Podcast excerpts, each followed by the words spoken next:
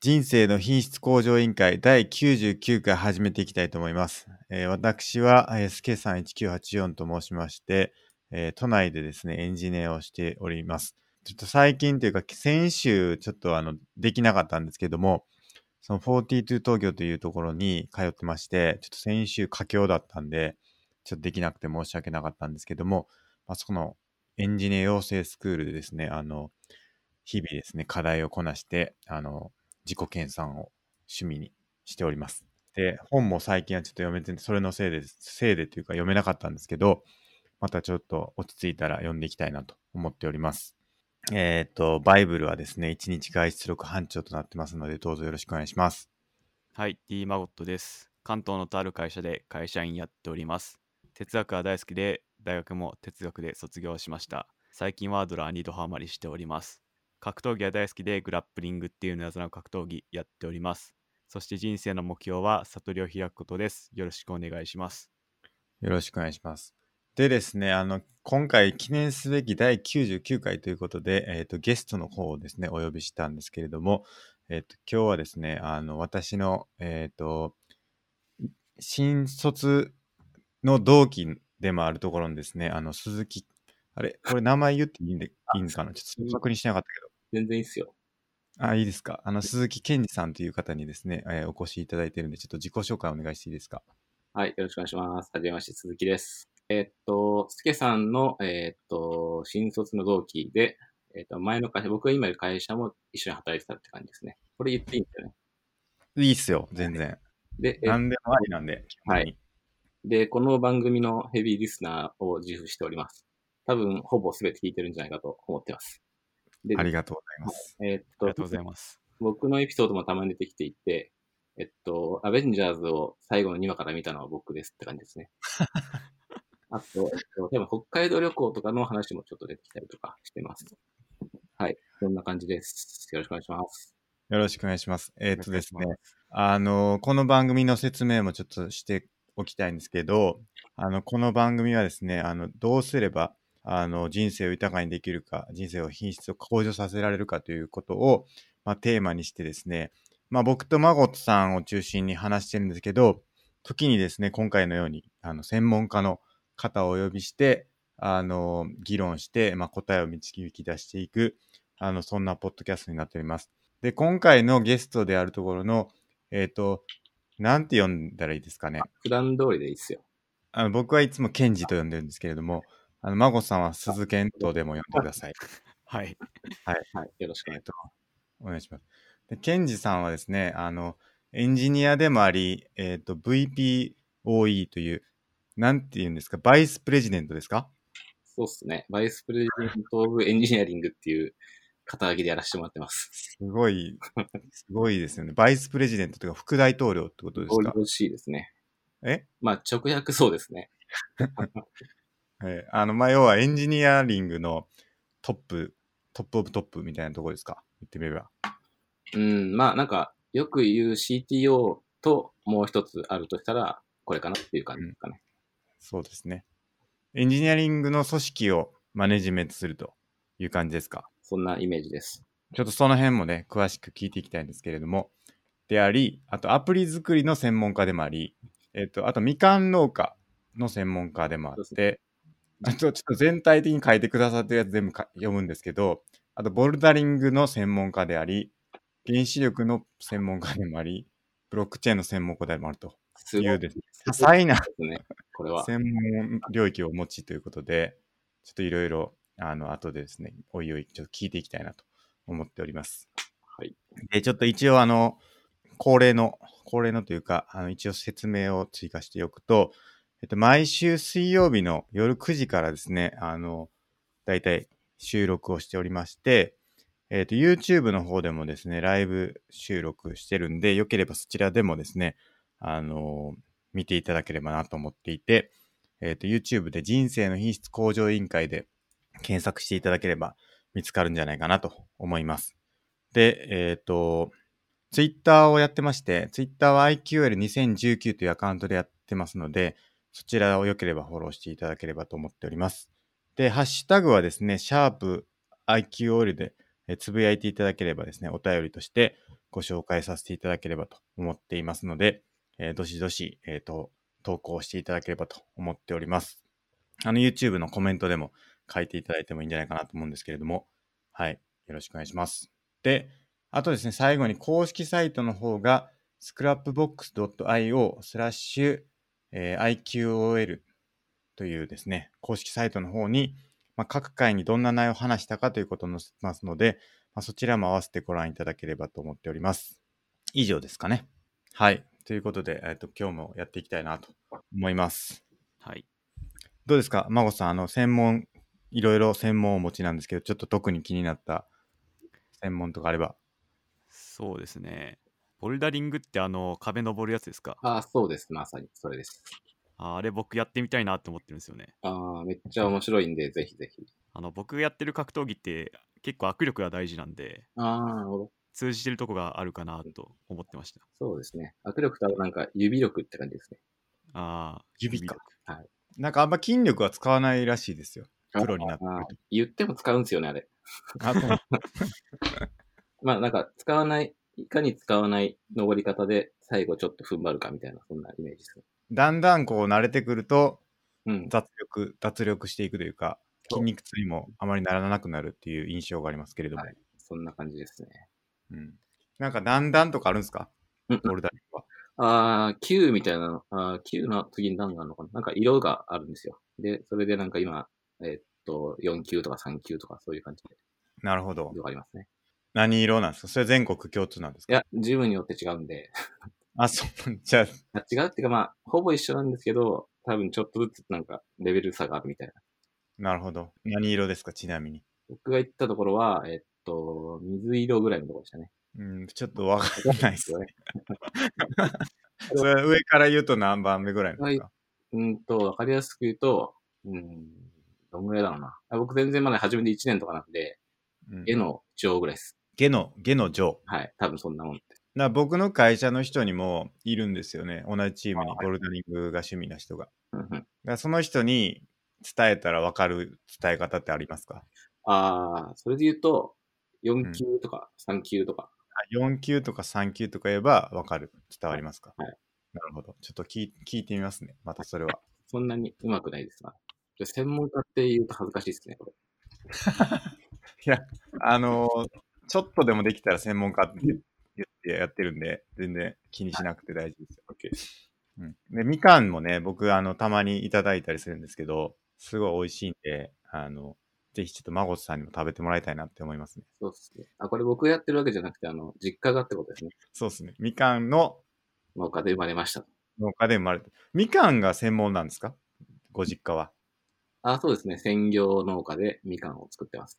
あ、そうなんだ。他には作ってないってことですか、えと、米とか作ってましたけど、多分それはもう自分の家で作る、食べるよみたいうーん。な。お金、みかんがもう基本的には売り物でそうです、そうです。いると。そんな感じですね。なんか今年はなんか野菜がすごくよく取れるっていうのをニュースで見て、はいはいはい。白菜とかがすごい安いっていう話ですけど、うんうんそういうのは影響出てんすかみかんには。なんか、あの、他の地方、和歌山とかだと結構そうみたいですね。みかん安いみたいですね、今年。あ、安くなっちゃって。うちの実家に聞いた感じだとまだそんなことは言ってなかったんで、まあ地方にあるのかなっていう。あ、地域によると。はい。となるほど。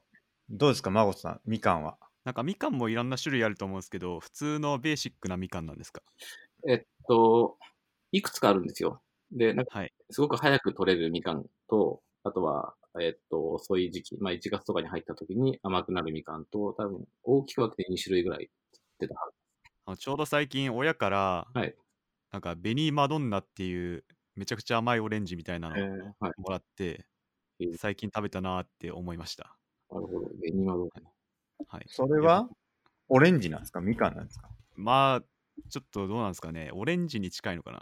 あんま違いは分かんないですけど、はいはいはい。なんかそういうのがありますね。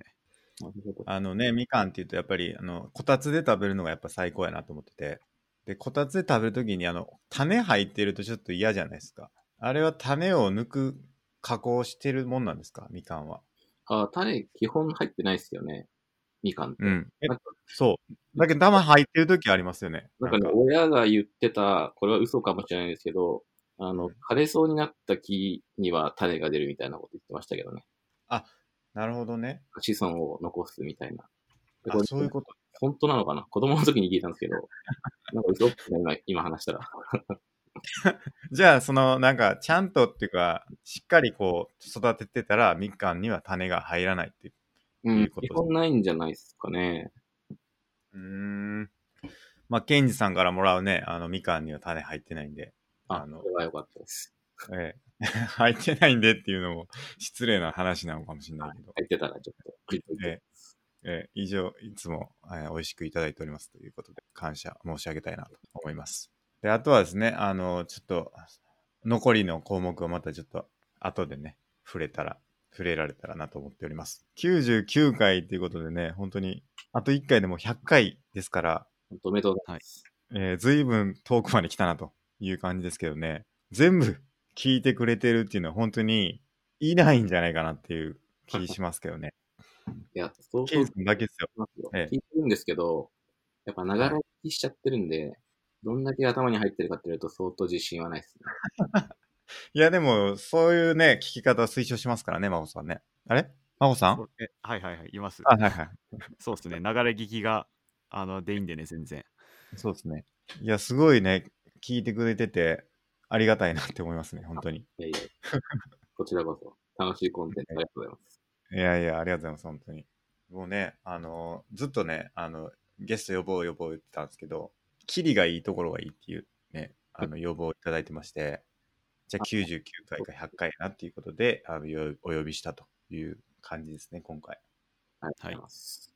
じゃあですね、あの、ちょっと先お便り行く前に、もう今日かな、来週もう一回できるかな、わかんないですけど、まあ、年内ちょっと最後っぽい感じなんで、あの、今年の振り返りなんかをちょっとしていきたいなと思うんですけれども、マンゴーさんどうでしたか、今年1年は。まあ、今年はアドラーの一年一年でしたね。アドラーの1年。 アドラーに染まった一年でした。アドラーに出会ったのが今年でしたっけ確か今年だった気がします。もうそっから、あの、講座に行ったり、本いろいろ読んだりして、アドラーを学んだ一年でしたね。アドラー以外は特に何もなしっていうことでいいですかアドラーの後は掃除ですかね。ああ、なるほど。じゃあもう主にその心理学っていうか、その哲学そうですね。が進捗したと。あの、悟りの道がだいぶ歩めたかなっていう気がします。いいですね。格闘技はどうですか、進捗あります格闘技はあんまり進捗なかったですね。まあコロナで行けなかったっていうのもあるありますかね。あんまり。そうですね。大会とかもうん。あんまりなかったり、出なかったりしたんで、まあ、なしですね、あんまり進捗は。じゃあ今年はアドラーの1年だったと。アドラーの1年でした。他に言っとくことありますか今年に関して。今年、はい。ちょっと考えていいですかはい。じゃあちょっと先にケンジさん聞いていきますかね。どうですか今年は。今年はまあでも、コロナですよね、基本的には。うん。なんで、まあ、会社とかもリモートワークになったりとか、まあ、だいぶなんか働き方とか暮らし方が変わったな、みたいな一年でしたね。なんかまじ会社はもうずっとリモートですか会社はもう基本リモートですね。いつからでしたっけいつからリモートだったんですかと、あの、なんでしたっけ緊急事態宣言みたいなやつの時、あれはいつだっけ ?2 月とかえ、違うか ?3 月ぐらい ?4 月とかかな ?4 月ぐらいか。うん。そっからずっとリモート。そっからもうずっとリモートで。会社にはもう一度も行ってない。あ、えっと、たまに、たまにですね。本当にたまにです。はい。もう本当、書いてもう全員全員リモートですか。あ、全員ですね。いつまあ、全員と言っても、あの、いなきゃいけない人もいるんで、あの、いろいろとありますけど、あの、基本的にはリモートですね。いやー、す僕とね、真帆さんは行ってますからね、言うてね、会社に。はい。あ普通に通ってますあ、ね。えうーん。え全く同じですか同じペースというか。はい。真帆さ週んにどうでしたっけ真帆さん、普通に集合、普通に。はいどうなんですかね。一時的にありましたよね、リモートウィークみたいな感じで。ああ、ほんと1ヶ月、2ヶ月くらいだけでしたけどありました。うん。モニター持って帰るのが大変やって言ってましたね、確かに。そうそう、モニターとあのどでかい PC 持って帰ってきて、置くスペースねえやってなって、急遽どけてみたいな、そんな感じでしたね。大変ですね。でもその後終わった後はもうまた、最近また増えてるじゃないですか、言うて。でも別にリモートにしようかみたいな話はないんですか出てないですね。ええなるほどな。僕ももうあみれん、な、えもうみんな気にしてないのかもしれないですね。え、それよくないですけどね。僕はあれですね、基本的に出社ですね。僕も。まあはいチームによってリモートしてる人もいるんですけど、基本的には出社って感じですね。変わらず。まあでもなんか、ミーティングスペースに仕切りを作ったりとか、あの、会社で懇親会をするときがたまにあるんですけど、そういうときも、あの、フェイスシールドとマスクしてみたいなとか、え、マジですかすごい。うんやってますよ。うん。ちゃんとしてんだ。結構ちゃんとしてますね。で、毎回その新しいフェイスシールドを配ってくれて、うん、すごあの使い捨てでやったりとかい。。うん。結構、まあね、会社でやってるっていうところもありますからね。なんか会社のオフィシャルの飲み会は禁止になってますけどね。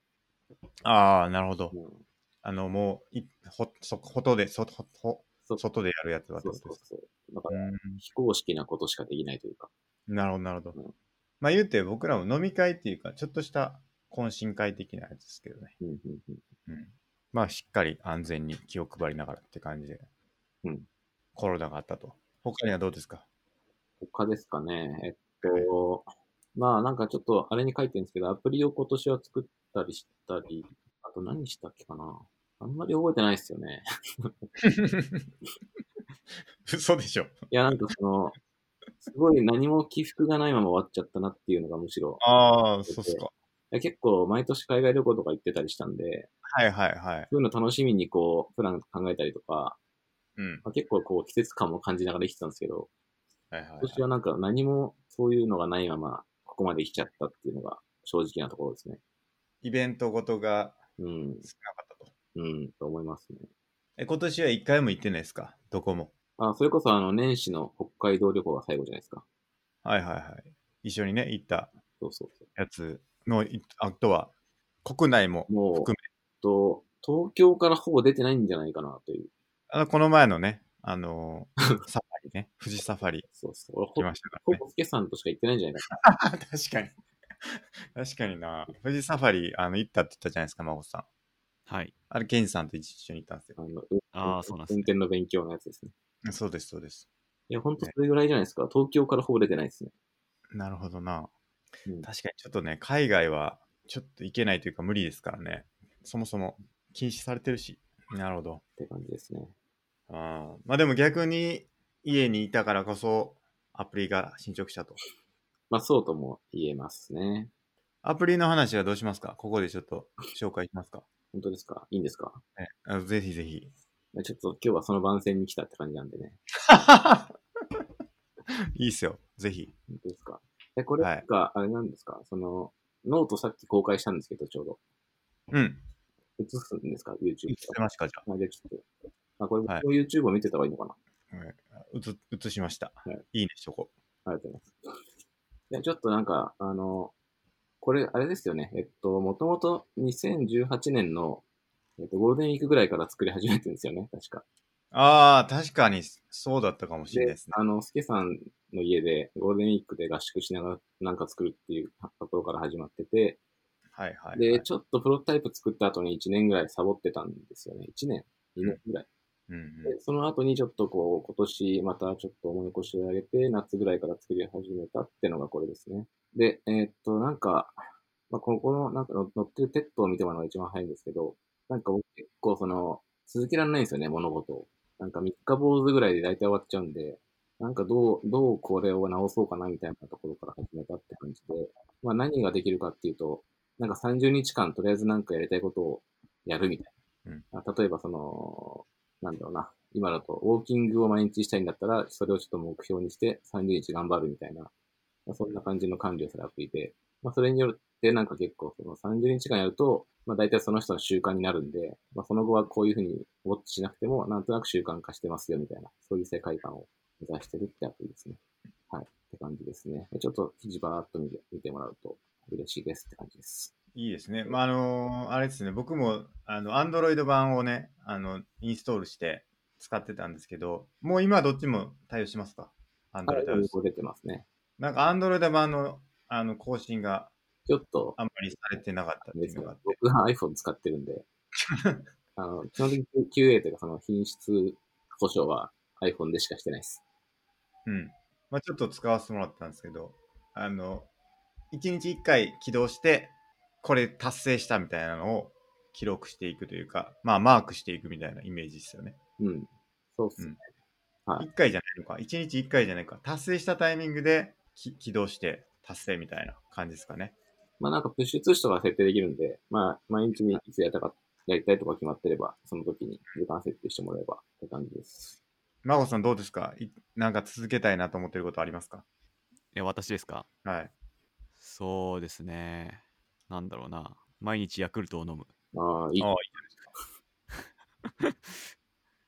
そういうのを登録できるんですよね。毎日ヤクルト飲むっていうのを。僕今ね、腹筋ローラーやってるんですよ、毎日。腹筋ローラローラーっていうのかなあの、コロコロー。すはいる。はい。はいはい。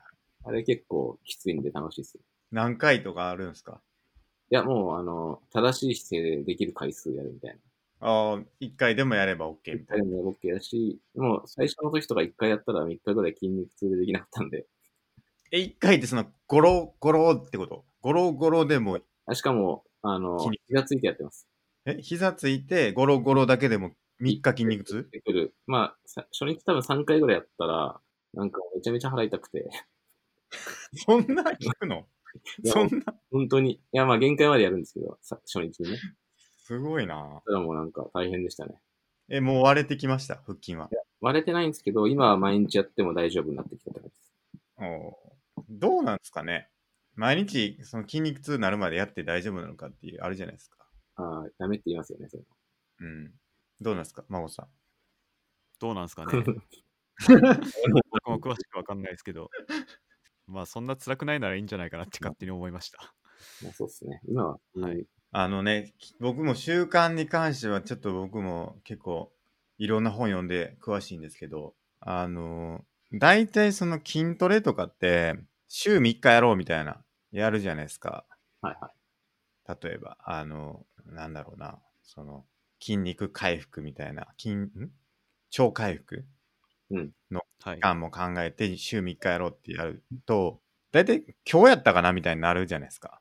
うんあの何曜日やるんやったっけなみたいななって、で、こう、今日じゃないわって思っちゃって、続かなくなるみたいなのがよくあると思うんですけど、い。うん。ないですかいや、今日やったらいいんじゃないですか。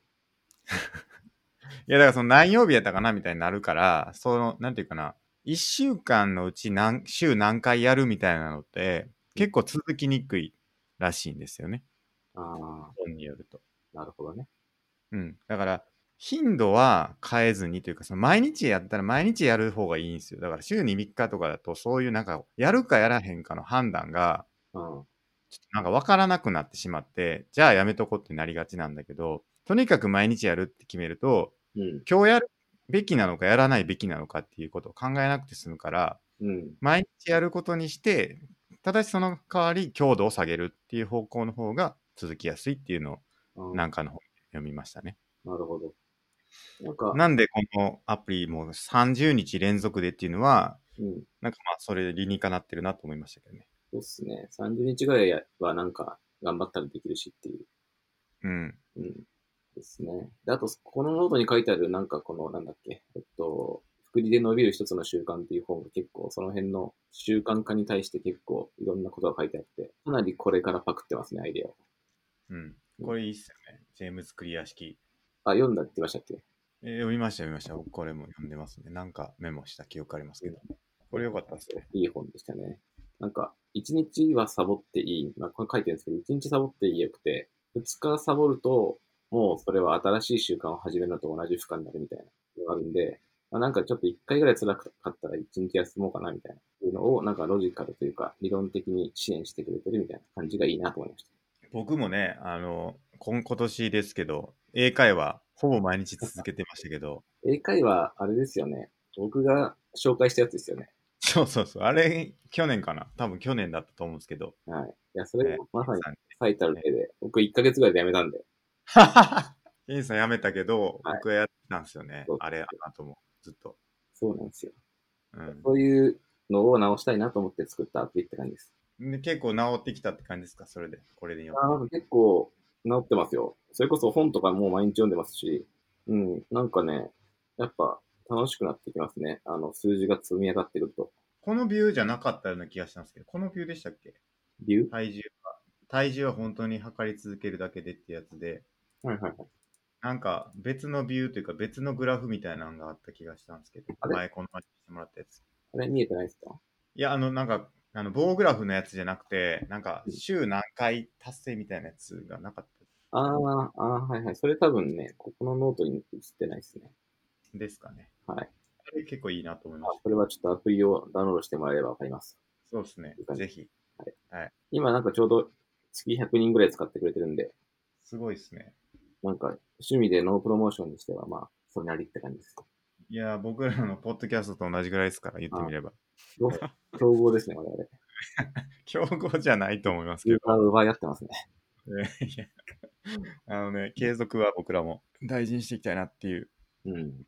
うん、なるほどな。ということで、皆さん、あのぜひあのダウンロードして、あの感想があれば、シャープ i q l で つぶやいていただければと思います。なるほどで、あれですか。このアプリが今年、他ありますなんか。うん、まあちょっと仕事ではいろいろあったんですけど、そこはいろいろあった。割愛させていただきます。数 そうですね。まあちょっとおいおいね、そはいこはああるかもしれないですね。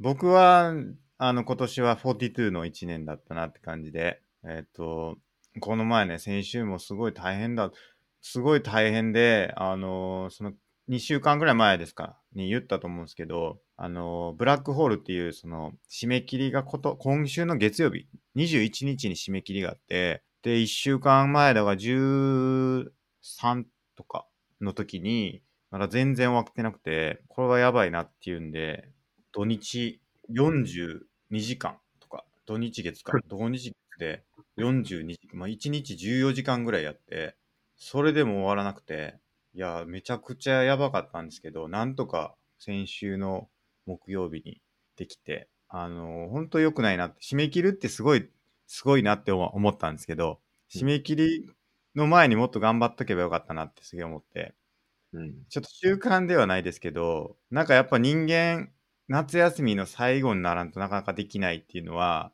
なんとかならへんのかなとは思ってますね。どうですかうん。まあでも、僕もそっちのタイプなんで、はい。あの、無理だと思います、それはもう。あ のちょっとそれをなんとかするアプリも次はちょっと開発してほしいなと思うんですけど。なんか、その、なんだろうな。直前の、いざやり出すまで頭の片隅にずっといるじゃないですか、そういうのって。うん。それ、それでいいんじゃないですかそれじゃダメなんですかいややってんすよ。や、やってんすよ。マジで。あの、やってたんですよ、僕も。あの、この課題。4ヶ月やってたんで。ああ、そういうことか。 4ヶ月ずっとやってたんですけど、ああ言うても本気じゃなかったみたいな。その、1日14時 間とかやるレベルで本気じゃなかったから、はいはいはい。うん、なんかややるときはすごい、うん。まあやるんだけど、それまでなんかこう、あんまりちゃんとやってない。まあやってたつもりなんだけど、うんそれに比べるとっていうか、その最後の頑張りに比べると、全然やったなって今振り返ってみると思って、なんかもっと頑張っときゃよかったなっていうのはちょっと思ってて。うん。なんか、見積もりをミスってるだけじゃないですか。なんですかね。いや、見積もりもそうなんだけど、いや、なんだろうな。やんなきゃな、まあそう、や、やらねばなるまいっていう風な気持ちはあるんだけど、できないっていう、ねああ、そういうことか。あの、うんいわゆる、よく言う、その90%まではすぐできるけど、あとね、10%が難しいって話ではなく、ではなく単純てに、自分的に盛り上がってこなかったって話ですね。盛り上がってなかったわけではないんだけどね。うん。なんか、50%ぐらいの力でずっとダラダラやってたなって感じで、はいはいはい。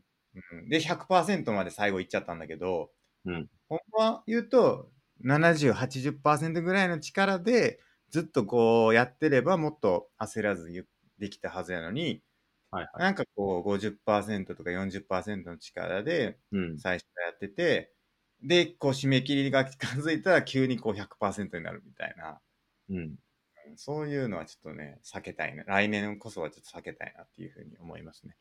うん。まあ、頑張ってください。いそれ以上はないと。や、うんあああると思うんですけど、ある、ありますかその、例えばその4ヶ月でしたっけえであれば、その、集中する1ヶ月と集中しない1ヶ月を区切るとか、多分メリハリがないって話だと思うんで、えまあ確かに。そういうのをしたらいいと思うんですけど、そうなんですまよあ、極論言うとそういうのもめんどくさいじゃないですか。まあそうですね。だからまあまあ、頑張るしかないです。そんなことないですか、真帆さんは。僕、締め切り直前で焦るタイプじゃないんですよね。ああ、なんで、ちゃんと締め切りには余裕を持って終わらせるタイプです。いいですね。はい。羨ましいですね。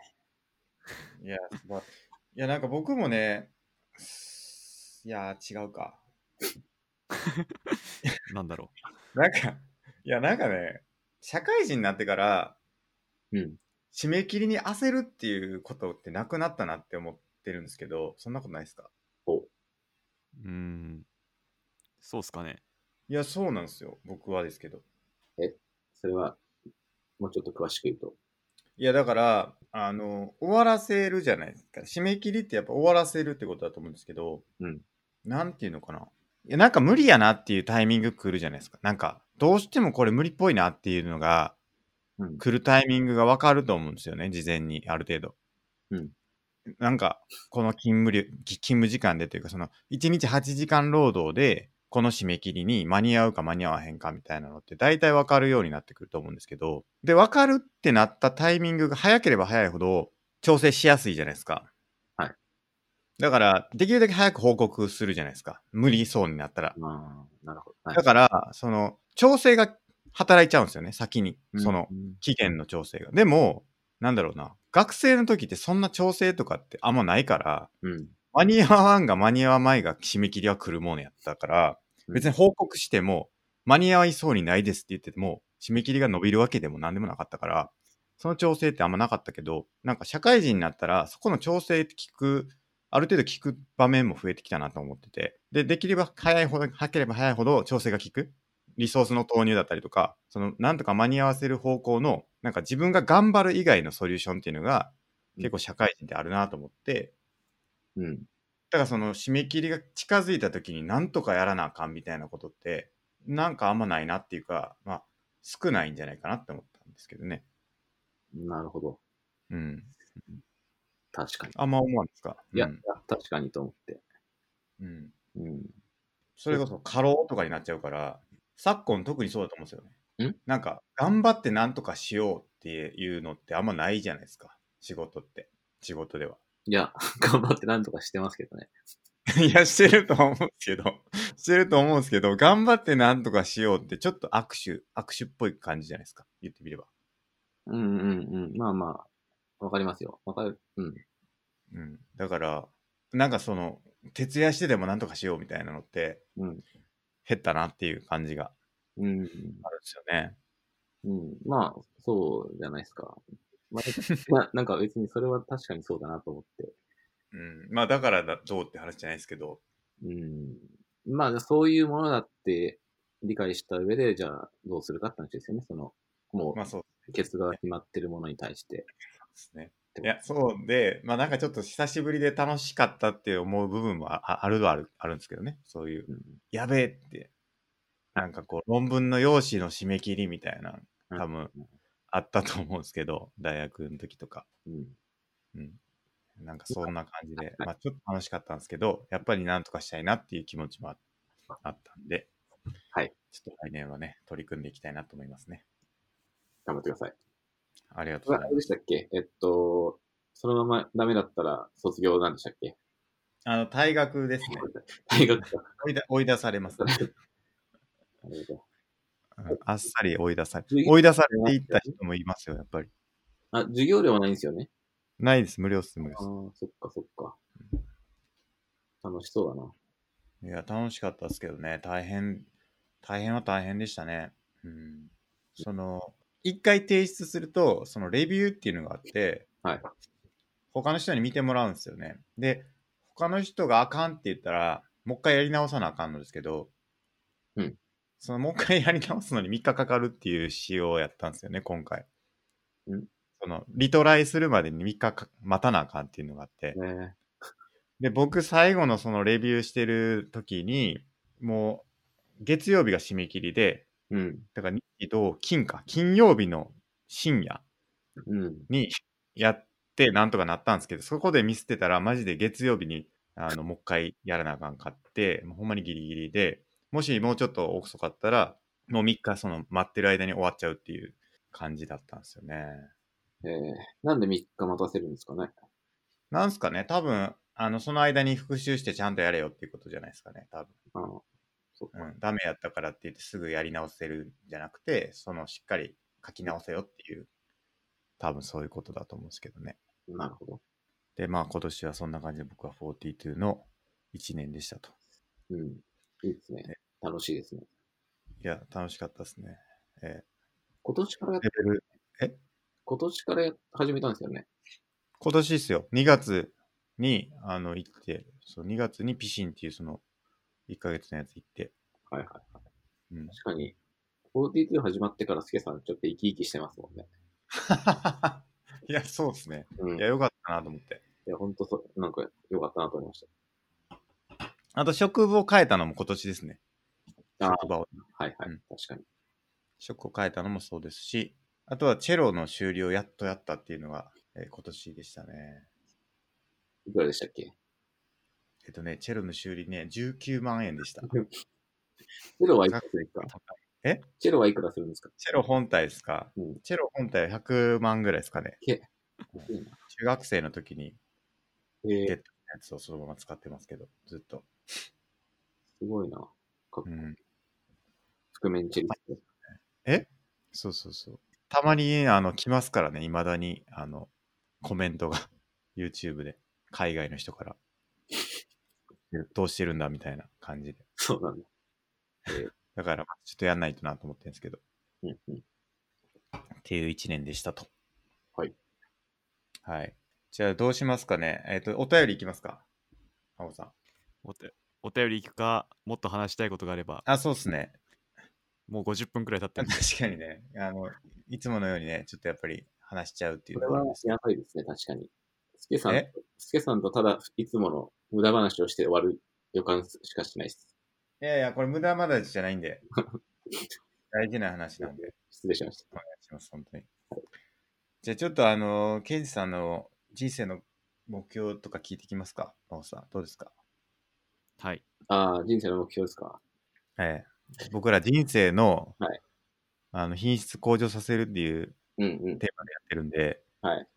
ええそういうことどうやったらケンさんの品質度を向上させられるかということを、ええいやっていいんじゃないかなと思って。そういうことですよね。で僕結構なんか、ここ1、2年で固まってきたんですよね、目標が。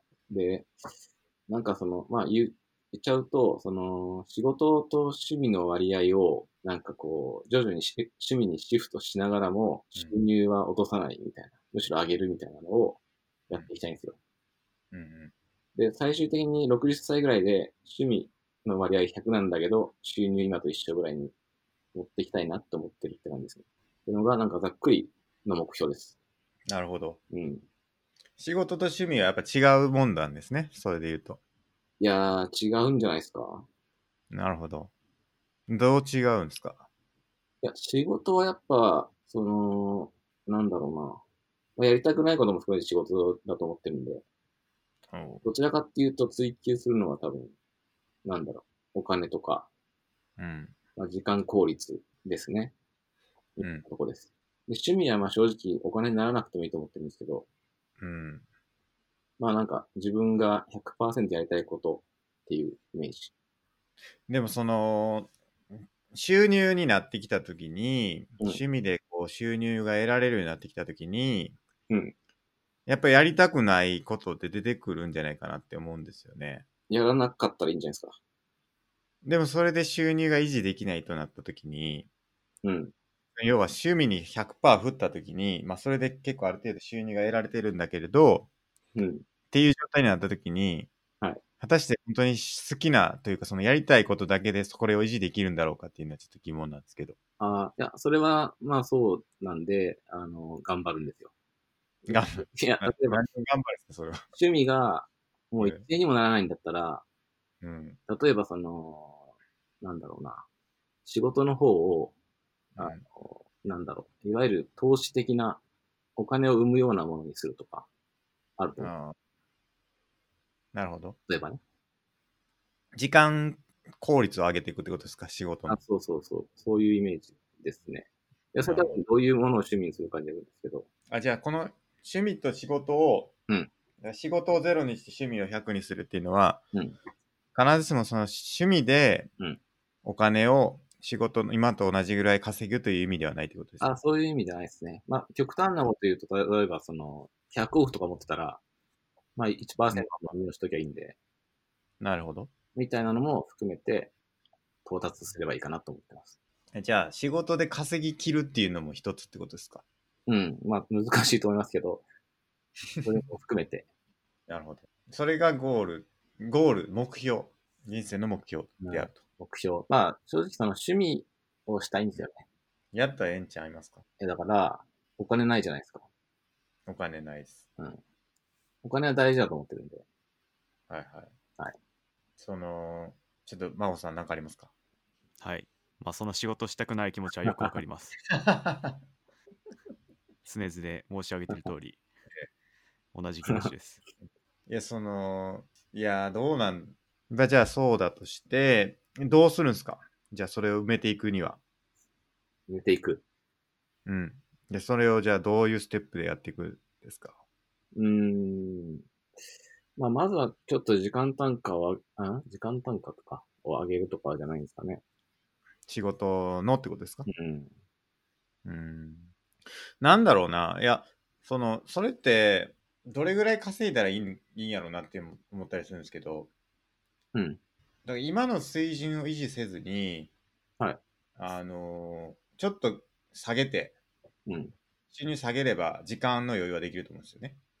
はいはいはい。うん。で、それを趣味に当てていくっていう方向性があると思うんですよね。要は、あ時間単価、まあ、上げるとほぼ一緒だと思うんですけど、その、どれぐらいを維持しないといけないのかっていうのが、いにや、よるんじゃないかなって思うん ですね。まあでもちょっと下げるのは嫌じゃないですか。まあまあ。生活水準がやっぱ下がっていかないんで。うん。じゃあ今の水準は下げないでってことですかじゃあ今のはい収入は絶対維持したいっていう。維持したい。うん。むでしなんろかその、下げたい。旧自得をして、はい究極お金のかからない生活みたいな、ほとんどお金かからない生活をすることによって、うん。みたいな。ああ、いや、例えばその自給自足とかがうん。趣味の領域だったらそれでいいんじゃないかとは思いますけどね。まあ、それは趣味じゃないからってことですね。うんうん。うん。まあ今の、今の暮らしを続けるならっていうことかもしれないですね。うん。ないや、なんかそ、うん。趣味がなんかサバイバルとかになっちゃったら、もうあ達成ですよ ね。うん。いや、だからその生活をする、維持できればいいのかなとか思って。いや、なんだろうな。ああ。生活お、金どれくらい大事なんやろって思って。うん。お金は、なんですかね。僕結構お金好きなんで、うん。 いあの、お金はあればあるだけいいと思いますけど。や、もうそれは、それはそうでしょうけどね。うん。それと趣味の割合がどれくらい大事なのか、そのお金とうん。趣味はどっちが大事なんだと。いいやー、それはね、あれよ。あの、仕事と私みたいなも んよ。多分 どういうことですいかや、別になんか、どっちも諦めなきゃいいと思ってるだけで、なるほどね。うん。なんか、お金も欲しいし、趣味もしたいっていうことを言ってるだけですね。要するに。まあまあまあ、そりゃそうでしょうね。うんそのためには何をしなければいけないですかうーん。何をしなきゃいけないんですかいや、なんかその、例えば週、今週5働いてるんですけど、はい。週3になるのは、多分ちょっと単価上げればいいだけだと思うんですよ。はい、はい。仕事選んだりとか。うん。でも、ゼロとかって結構イメージないんですよね、週ゼロで働く。今。うん。働いてないか、それは。結構、だからそれが、もう例えばその、さっきのアプリ作りはかなり趣味なんで、うん。まあそこでもうマネタイズしちゃうみたいなのは一個あると思うんですけど、うん。まあそういう方に行くのかなって感じじゃないですかね。なるほどね。いや、僕もそっちの方向なんですよ。どっちかっていうと。僕はですけど。前からちょっと言ってますけど。趣味と仕事をうんうん。重ねようっていう方向性なんですよね。うん。あ、すけさんはっていうことですかそうです。僕はそっちの方向です。だから、仕事を趣味のようにやってればうん。いいんじゃないかっていう方向で、できるだけそこの境界線がないように、仕事は趣味のように楽しみし、趣味は仕事のようにするし、みたいなんで、うん。なんかできれば、それはそれでいいんじゃないかなっていう方向性ですけど、あーそうではないんですよね、多分ね。や、まあ、それは理想系ではあるかもしれないうんけど、うん。いや、まあ、確かにそれが理想系か。まあ要するに趣味で稼いでるってことですよね。そうそうそうそ。うん。いうで、できるだけそのやりたいと思うことを仕事にするという。や、そんなうのできるの超スーパーマンだけじゃないかとも思ってるんですよね。んいや、だからスーパーマンになりたいですよ。 なるほど。あ、じゃあえ、 K さんスーパーマンになりたいんですね。スーパーマンになりたい、最強になりたいと思ってるん最で、強になりたい。ええ、うん。最強であればできるんじゃないかなって思ってるんで、最強目指します。なるほどな。まあ、そうか。最強を目指すの。最強じゃなくてもいいんですけどね。まあ、最強じゃなくていい、まあ、目指すところは、まあそうですね、最強じゃなくていいですね。うん。そっか。いや、ちょっとなんかずれちゃうかもしれないですけど、はい。仕事は仕事で好きなんですよ。うん。で、やりたくない仕事はもう含めて結構好きは好きなんですよ。なので、両方持ってる状態はいいなとも思ってるんですよね。え全然はっきりとちょっと違うじゃないですか、言ってることが。ななるほど。いえ、趣味、趣味100%にしてないって言ってました。や、そうなんだけど、その、仕事を持ちながら徐々にうん。趣味にシフトしていくうん。じゃないですか。はいはい。途中でね、で過渡期は。うん。いや、はいその、なんつうのかな。両方一緒くたにしちゃいたくないっていうことなのかな、みたいなのは。あ趣味と仕事は違うもんだとししておきたいってことですかうん、なのかな。ちょっと、いや、あんまり整理はついてない中で喋ってるんだけど、なんでだろいや、わからん。う。まあね、前、前から僕と真帆さんの間でもそれはよく話しますけど、僕はあの一緒にしていこうっていうと、真帆さんは別物だというスタンスですよね。なるほど。うん。まあ、その仕事イコール趣味になるに越したことはないですけど、うんないと僕も思ってますけど、まあ、僕はそれは今のところ達成できてないんでっていう感じですね。まあなんか、決めの問題なんじゃないかっていう気もしてんですよね。なんか、死なないじゃないですか、言って、多分。うん。うん。だから、いや、現代ってなんか、早々なことしても大丈夫だから、趣味に、趣味のように仕事したら、うん。怒られるかもしれないですけど、うん。い殺されはしないんじゃないかなっていう。や、なんか、それはちょっと目標が低すぎるなと思ってて。い低すぎる。や、それは、なんか、それなりに教育を受けて僕も生きてきてるんで、はい。死なないとか、はい。なんか、生活できるみたいなところに目標は置きたくないんですよ。おなんか、ちゃんとしたいんですよね、もうちょっと。ーいや、ちゃんとするんですよ。ちゃんとするんですよ。うん。うん。いや、なんかよく言うじゃないですか。これやったらなん最す悪、かあ、えうん。はい、どうぞどうぞ。あの、これやったら、やってもまあ最悪命は取られないよね、みたいなこと言う人もいるんですけど、はいはい。まあまあ、それはちょっと違うか。まあでも、死なないよね、みたいな引き合いは、あんまり、なんか、ちょっと低いなと思います。あーいや、だからその、なんだろうな。いや、なぜ楽しめないのかなっていうことなんですよ。仕事を。ええ。ああでその楽しいと思うことだけで生産性を上げられないんだろうかとう。いうんことを思ってたりす、思ってたりというか、まあ、なかなか難しいんですけど、うん、それを目指したいなって思ったりするんですよね。うん。うん。うん。まあ楽しくないことを受け負った方が儲かりますからね。まあそうか。儲かるから。いや、うん、ちょっと、わわかんない。俺よりもさらに、なんか、上の、なんか、視点を持ってる人は違うっていうかもしれないですけど。まあ、いわゆるなんか、その、エンジニアやってるよりもマネージャーやっちゃった方が、給料上がる問題かもしれないですね、これは。ああ、うん確かに。何なんだろうな。マネージャーって何なんですかね、本当に。なんであんな楽しくないと思われてるんだろうな。もう楽しくないんですけど、実際。マネージャー楽しくなかったですか楽しくはないですね。ああ。うんマ。ネージャーね。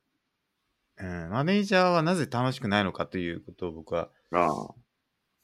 聞いてみたい。マネージャーって、はい。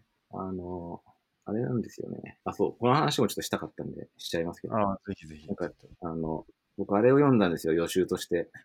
お、あの、嘘を、違う違う違う、えっと、嫌われる勇気。はい。で、だからあの、専門家。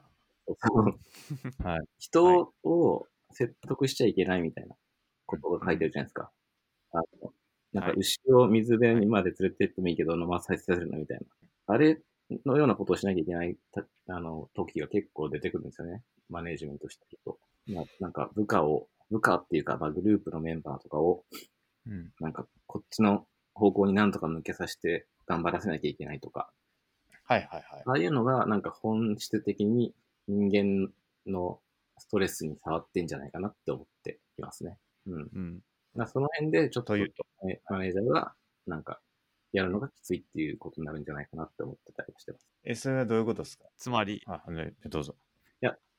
つまり部下が自分が思ってることをやってくれないみたいな話ですかあ、というよりは、えっと、マネージャー的にも、本当はなんか部下がし幸せに生きてくれれば幸せなんですけど、とはいえ組織なんで、部下が幸せじゃないかもしれないけど、従わせなきゃいけないみたいな心持ちになっちゃうみたいなイメージ。あうん。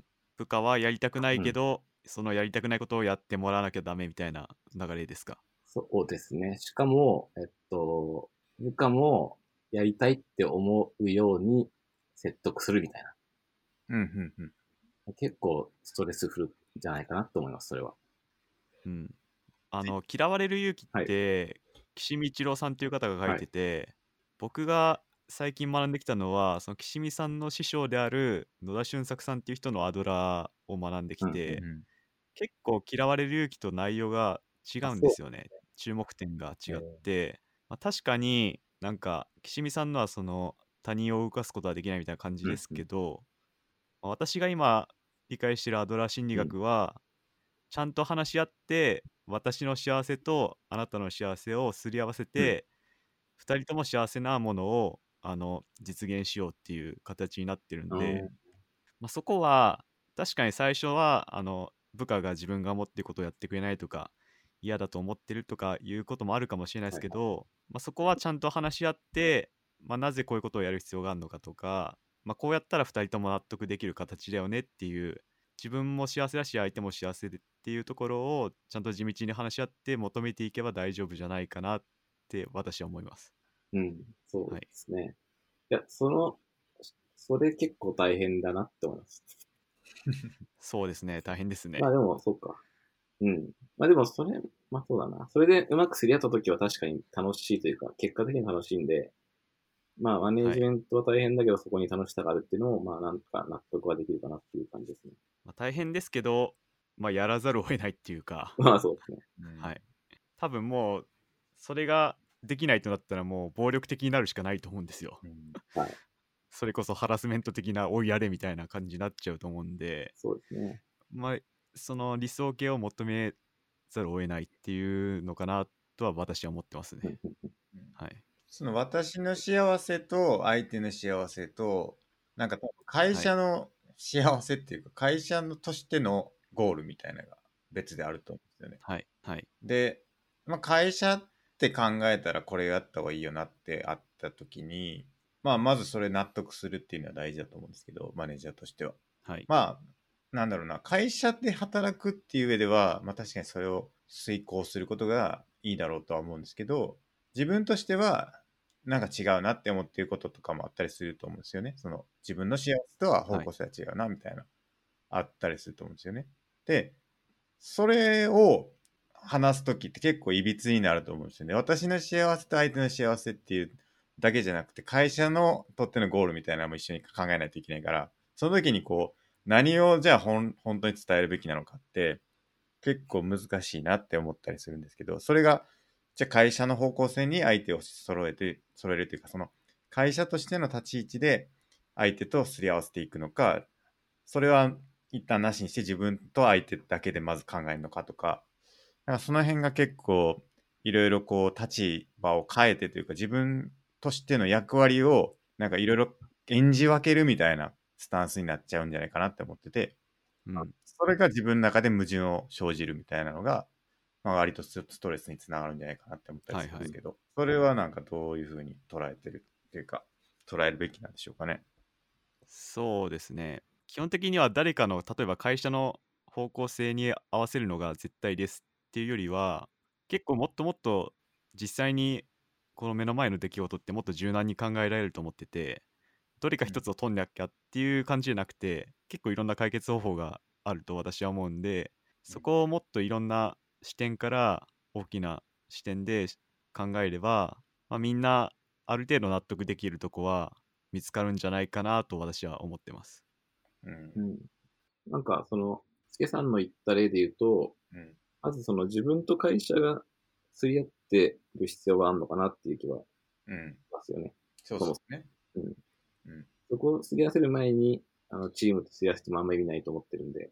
そうそうそう。うんうん。だからそのすり合うっていうのがどのレベルですり合うかっていうのがあると思っててその理解できるっていうレベルなのか心底それをそう信じるっていうことなのかっていうのって結構段階があるんじゃないかなっていう気がしててだから理解できないはちょっとまずいかもしれないですけど、うんある程度理解できるレベルでもなんていうかマネージャーとしてはできるんじゃないかなって思うんですよねその自分の矛盾を抱えた状態であれば別にそこに対して理解してるから納得もしてるからそれを伝えるっていうことは、まあ、媒介的にこうできると思うんですよね。うん。この会社の立ち位置だとか。うんでもそこに対して自分が心底信じ同じことを信じるかどうかってちょっとまた別の話だから何て言うかなその役割そのマネージャーとしての役割を演じることはできるかもしれないけどうん。そこに自分の中では内側では矛盾を抱えてるみたいなことってうん。あるんじゃないかなって思うんですよね。あーなんかそれがあれかも。ちょっと戻るんですけど、仕事と趣味の分け方かもしれない。ああなるほど。理解はしてて、これをやった方がいいし、やりましょうって思ってやってるのが仕事で、うん。マジこれ最高みたいな。やらずにやりませんみたいな。いはい趣味みたいなことなのかもしれないですね。ああ、なるほどね。まあだからそこが一致してたら、まあ究極的にはいいだろうなとは思いますけど、なかなか難しいよねって話ですね。うん。まあ確かに、そう、そうですね。一致してて、うん。もうなんかもうこれめっちゃやりたいっすみたいなので、金を稼ぐっていうのが成り立ってれば確かに一番幸せかもって感じですね。うん。うんうん。あの私が思うには完全にその方向性とか一致してる必要なくて、うん。まあ正直熱量とかも全然違ってよくてうんほでもそのみんなの共通の課題に対して自分ができることっていうかその姿勢おのおのの姿勢で共通の課題の解決に向かえればいいんじゃないかなと思っててう。はいはい。そこはある意味なんかいい意味での寛容さを他人に持ちながらうん。あのそれぞれが共通の課題のに取り組めばいいんじゃないかなとは思いますね。なるほど。なんか無理にあの完全に揃える必要はないんじゃないかなとは思います。うん。いや、それはそうですね。確かにそうだな。っていうかまあ基本そうなってますよね。はい、うん。好きっていうのは。うん。なんなんでしょうね。いや、じゃあそのコミュニケーションがしんどいんかな。単純に。結構それエネルギーいると思うんですよね。な、釣り合わせなかったとしても、うんやっぱその人の話をめっちゃしっかり聞いて、お互いの共通の幸せを見出していきましょうみたいなのってエネルギーいりますよね。うん。いりますね。それがあのな、単一ついい純かにしんどいんちゃうかなって思うんですけど。多分それあのスピノザ流で言うとスケさん的にこうなんか辛いと思ってるだけで、はいはい。もしかしたらあのケンジさんも辛いと思ってるだけで人によっては結構楽しいとか前向きに思える人もいるんじゃないかなと思ってます。なるほど。はい。まあ、そういうと僕は多分、月さんほどは辛いと思ってないかもしれない。 なるほどな。いや、なんか、どうなんでしょうね。いや、どうなんだろうな。そうですね。いや、辛いっていうか、えっと、んできると思ってはいます、それを。ああうん。やりたいかどうかじゃなくて。釣り合わせるというか、その、あそうお互いの幸せを追い追っていくことができる、ことは多分できるし、できると思っているますね。 同じこと言ってます けど。うん。もうなんかもうしんどいなって思っちゃうんですよね。なんかやっぱ一瞬で。ああ。うん。うなん、んかちょやる前から。ちょっと、あれですね。あの、まあ、僕、多分会社のこと知ってるんであれですけど、まあ、なんか、とてもすり合ってなかったのが一番大きいかもしれないですね。スケさんと会社 が。知ってるそうちょっといつの話かとは言わないんですけども。ええ。うん。やっぱコミュニケーションってやっぱ大変やなっていうのがあったんで、なんでしょうね。やっぱ、まあそれは僕が未熟やったっていうのもある、あるというか、まあそれが大きいでしょうけれど。うん。まあでも、なんか、対話はやっぱり基本的に重要というか大事だなっていうのはすね思いますね、常に。えーなんかやっぱでもそれよりも楽しいなって思っちゃうんですよね。やっぱ行動と向き合ってる方が。ああ、なるほど。うん。より楽しいこととの比較みたいなのがあるかもしれないですね。うんてか結構そういう人多いんでしょうね、多分ね。そっか。うんいあやのより私最近はい。スピノザの本を読んだんですけど、はい。それがスケさんのコナトゥスだなって今思いましたね。コナトス。ああ、コナトス。はいなんかそういうそれぞれの物質はなんか傾向を持ってて、はいはい。なんでスケさんはそういうことをやるのが好きっていう傾向を持ってるから、うん。それがスケさんの本質みたいな、うん。じゃないかなって聞いてて思いました。でもその、まあ、だから要は人と会話してとか、それこそ孫さんみたいに、はあの幸せを追求していく、お互いの幸せを模索していくのが好きはいっていうか、それが本質みたいな人もいるよねって話ですよね。い。そうですね。はい。でその人少ないんじゃないです か。とりあえず僕は好きですね。なんかその好きっていう人がマネージャーみんなやってたらいいんですけどね。はい。うん。なるほど。まあそれが世の中にほとんどいねえっていう話ですか。あ、そうそうそう。だからみんな、 みんなちょっといやいややってるみたいな、マネージャーやってる人は。すり減らしながらやってるっていう。うん。やっぱりスケさんの周りがエンジニア上がりの人が多くて、そういうのに触れてこなかった、マネジメントに触れてこなかった人がやってるからとか、のを目にしてきたからとかなないですかどうなんでしょうか。そっか。バスケさんの周りは確かにそうかもしれないね。いや、なんかマネージャー楽しいなって言ってる人見たことないっすね。僕はですけど。はいいや、楽しいなか。うん。もうほんまに最高みたいな、うん。うん、は見たことないかもしれないですね。マネージャー最高は確かに見たことないかもしれうん。ごなんめんかな、さい僕、はい。僕エンジニア最高も見たことないんです けど、 エンジニアさんが見たことないですか周りにはいみんなないや、みんなっすよ、もう。言うた ら。あと企画職最高も周りで見たことないですね。ない。うん企画職 確かに。企画職最高は見たことないかもしれないな、確かに。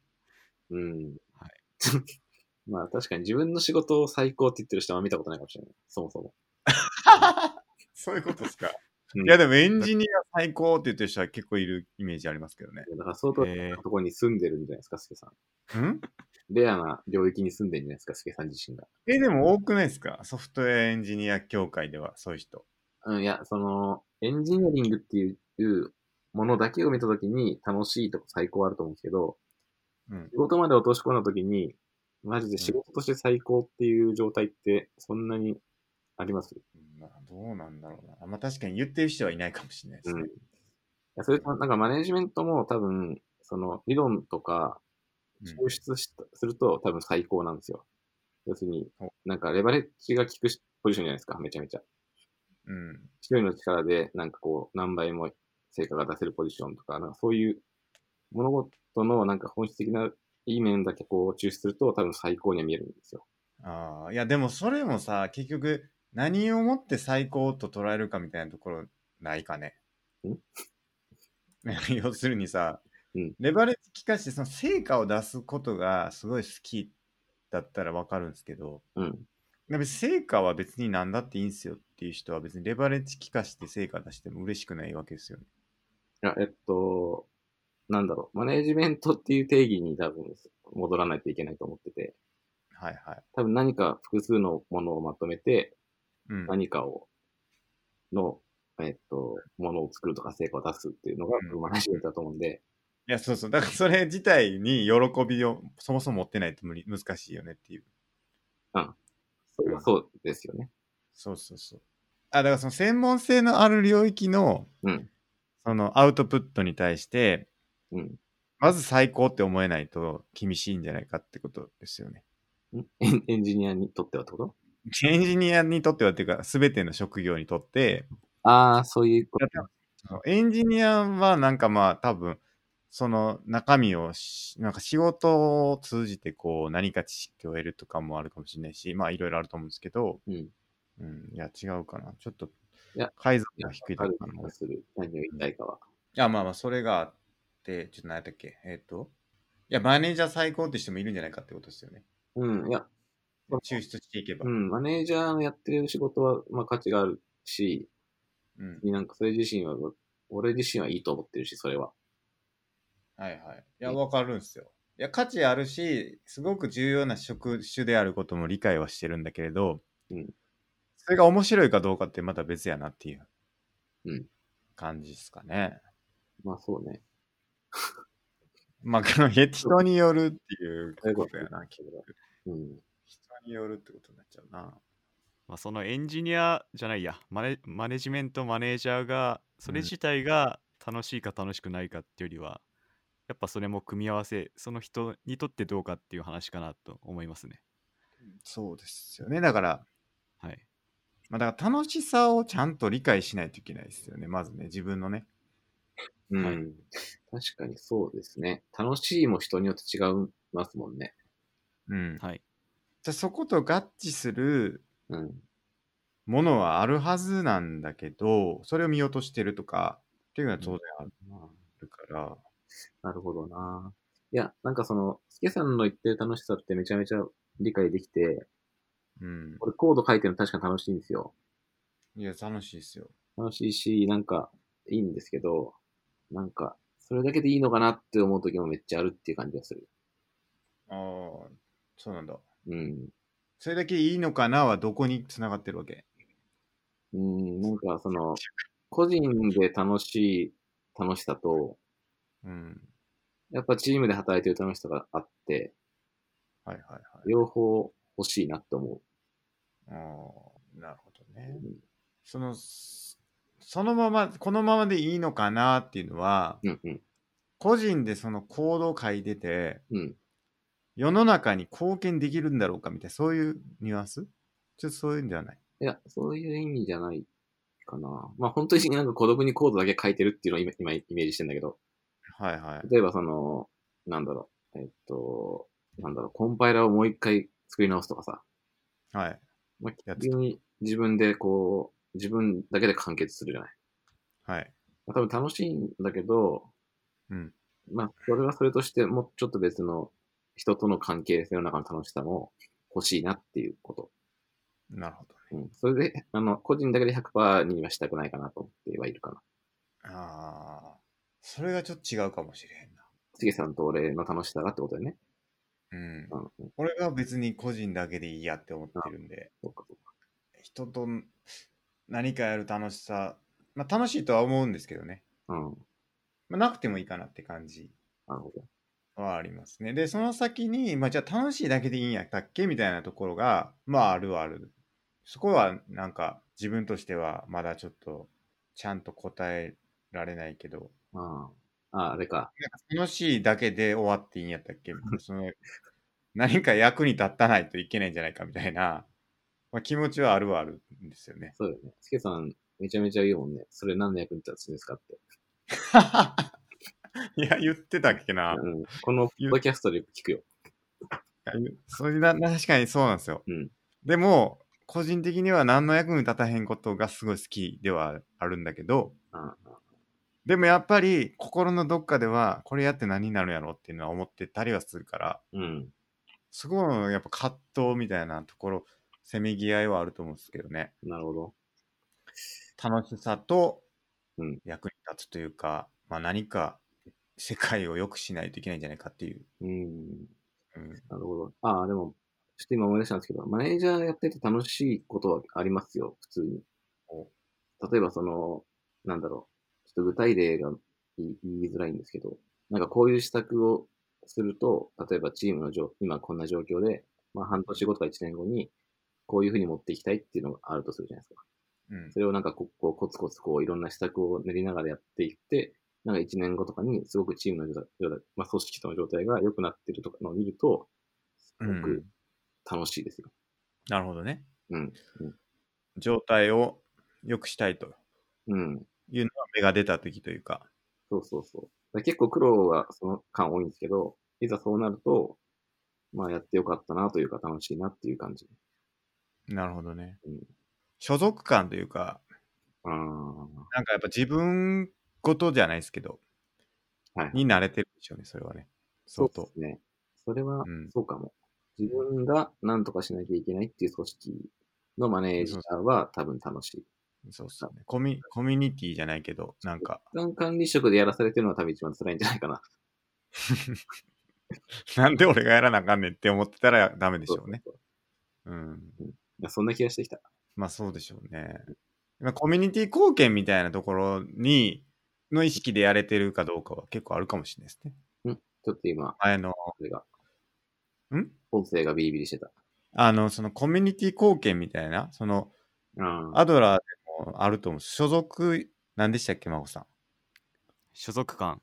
所属感と貢献できてるってい貢献感う、この所属に対して貢献できてるっていう。はい。だからそれが多分マネージャーとしてはあると思うんですよね、大きく。いやー、それ、そうっすねうん。いや、そうだし、えっと、もっと言うと、全部のメンバーがそれを感じてる状態が多分一番、マネージャーとしては楽しいですね。はいはいはいはい、はいなんとかこ、このね、所属してるコミュニティを良くしたいんだっていううんうんうん。ことですよね。ですね。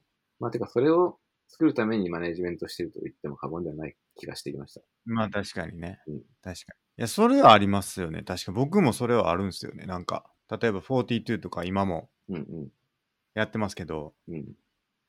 やっぱなんかやっぱ良くなってほしいなっていうふうに思いますから、うん。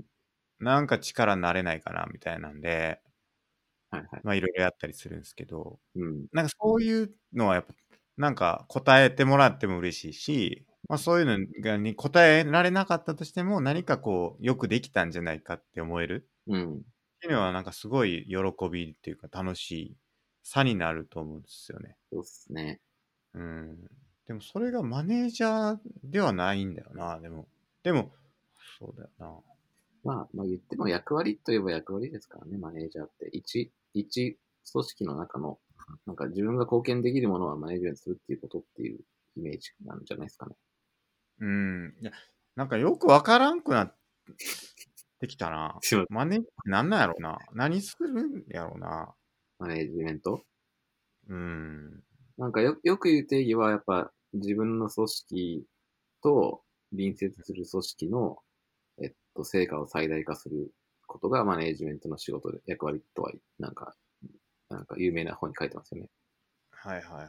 まあだからこのチームに貢献したいという気持ちでやることなんだろうな。うん。サーバントですか。うん。いや、なんかそれがちょっとやっぱ抜けてたかもしれないですね。僕の中で。スケさんがマネージャーをやってた時のうん。うんでもそれはやっぱうん自分が、自分の会社にそう、まず思ってないからじゃないですか。まあそれもあったかもしれないですね。もしくは貢献できるものがないって思ってたか。ああ、まあそれもありますね。確かに。うん。何ができるだろうかっていう、やっぱ自分が何ができるだろうか、このコミュニティに対してっていうのが、うんうん。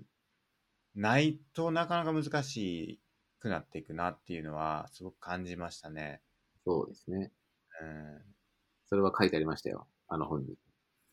あの本に、どの本に嘘、嘘じゃない。毎回間違えんな。嫌われ。嫌われる気ね。いや、ほんまにそれきついんですよ。やっぱり。自分はここでいていいんだろうかって思ってる時って、やっぱ一番きついと思いますね。うん。うん。まあそうですね。そういう時ってどうしたらいいんですかどうしたらいいんですかね立ち去る自分ができることを探すう。ん。まあそうですよね。立ち去るじゃないんですかまあ、立ち去る。うんまあ、立ち去るも一つかの手かもしれないですけどね。まあだから別のコミュニティを探すとかね。なるほど。まあまあ、それはちょっと最終手段っぽいですけど、そうですね。うん。この、だからそこに属したまま、でも自分が貢献できることはないんじゃないかと思ってる状態をうん脱却する。まあ、なんか、あのー俺もちょっと具体で過ぎちゃうんですけど、俺から見たときに、まあ、その状態のスケさんは知ってるんだけど、はいえっといくらでも貢献できるところを上げれたんで、なんかもううん主観的になっちゃってると思うんですよね、もうその時点で。まあまあ、確かにそう。まあなんかやっぱ、ヒアリングを、まあ、ヒアリングする状態でもないのか。まあ、人の意見を聞くのはやっぱいいんじゃないかな。まあそうですよね。うん。だから、いやそういう時って、そうなんですよ。自分の納得感なんですよ、結局ね。ううんん。その貢献できてるって言われても、うん。自自分貢献できてないって思ったら、それはもうダメなんですよね。ダメなんですよね。っていうか、その、あの、良くない状態は治らないんですよね。うん。だから、結構難しいんですよ。だから、周りからすごい役に立ってるよとか、貢献できてるよって言われても、うん。効果がないんですよね。多分。なる多ほどね。分。うん。だから、その人が、あ、自分はこれだけやれて、これは確かに役に立ってるんだっていう実感をどう持たせるかってことになってくるんですよね。う。うんんアドラーでも実際に絶対的な量として貢献できるってるか否か正直どうでもよくて、うん本人が貢献感を持てるか否かが大事っていうとこなんで、うんそうなんですよ。はい、なんでその本人が貢献感を持ってるかどうかっていうとこで、そまあ、そこをどうやっても持ってもらうかってなると、う。うん。まあ、それまたちょっとまた難しいですね。確かに。まあ、多分僕がやるとしたらチーム内でちゃんと「ありがとう」っていう言葉を入らせるとかうん。はいこういうとこよ良かったねっていう前向きなフィードバックを出すようにするとかうん。なんかそういうとこから貢献感を持ってもらうとかなんか結構いろいろやるやれることはあるんじゃないかなとは思いました。うん。なるほどね。なんか、スケさんは、あの時に、例えば、あの時とか言ってるけど、はい。急に俺がありがとうとか言い出したら、うん。 ちょっともう疑うよね、きっとね。それはいどうしたってなりますよね、それはね。そういうことしだしたんだなとか言いそうだよね。いやーそう。ひねくれてますからね、もうね、その時 は。あの、めちゃめちゃひねくれてるよね。天の弱になってますから、うん基本的には。もうあらゆることを疑い出してる時だと思 って、結構難しくなってくるとは思うんですよね、そういう時は。まあそうっすね。まあ時間をかけてやるしかないって感じですよね、きっそうなんですよそうね。いや、あれどうしたらいいんやろうなっていうのは確かに、と。考えたら確かにやめるのが一番な気がしてきたな。うん、一貫ね、もしくは3ヶ月ぐらい海外で遊ぶか。うんいや、なんかあるやろな、でもそれをな打破する方法は。うん。うん、あってほ貢献できてるっていうのはやっぱすごく大事なんですよね。うん。うんまあ、それってアドラー的に言うと究極的には共同体感覚の育成だと思うんですけどうん。うんその結構ポジティブなことを言われた言われたとしても天の弱でいやいやあいつは悪い意図があるみたいな思ってたら、うんその思ってる人の共同体感覚が養われてなくて、うん、うん。そこをどう養っていくかっていうところになると思うんでそうですね。なんで結構また難しいですねう。うんん、それがなんだろう人と向き合うことなのかなとは思いますねなるほどカウンセラーとかはいそうなんですよ。だから、それって、だから、なんか貢献できてないなって思うのって、その一朝一夕でそうならないんですよね。結局、何かこう、ずーっとやり続けててとか、なんかこう、やってきてて、最初はできてんじゃないかなって思うんですよね、多分ね。そう。なんですけど、だんだんこう、あれってなるんだと思うんですよね。なんかこう、同じことをやってたとしても、最初はすごく貢献できてるなと思ってたかもしれないけど、その状況とか組織の状態とか、まあ、チームの状態とか見ていくと、あんま何も変わってへんなみたいな、例えばその成果を上げるとかっていう意味です。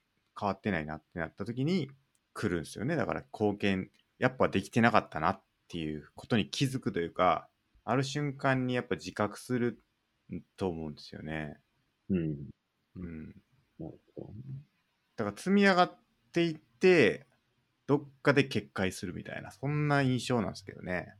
うんまあ、おそらく多分スケさんは他の人から見れば貢献してたと思うんですけどスケさんの中で貢献感を持ってなくなったと思うんですよねそうですね。多分そういうのはあると思いますね。それはなんかどっかですれ違いが起きてスケさんの目的に沿ってそう解釈し始めたんじゃないかなってアドラー的には解釈します、い。うんはいなんかその、理想がめっちゃ高いみたいなのはないですかね。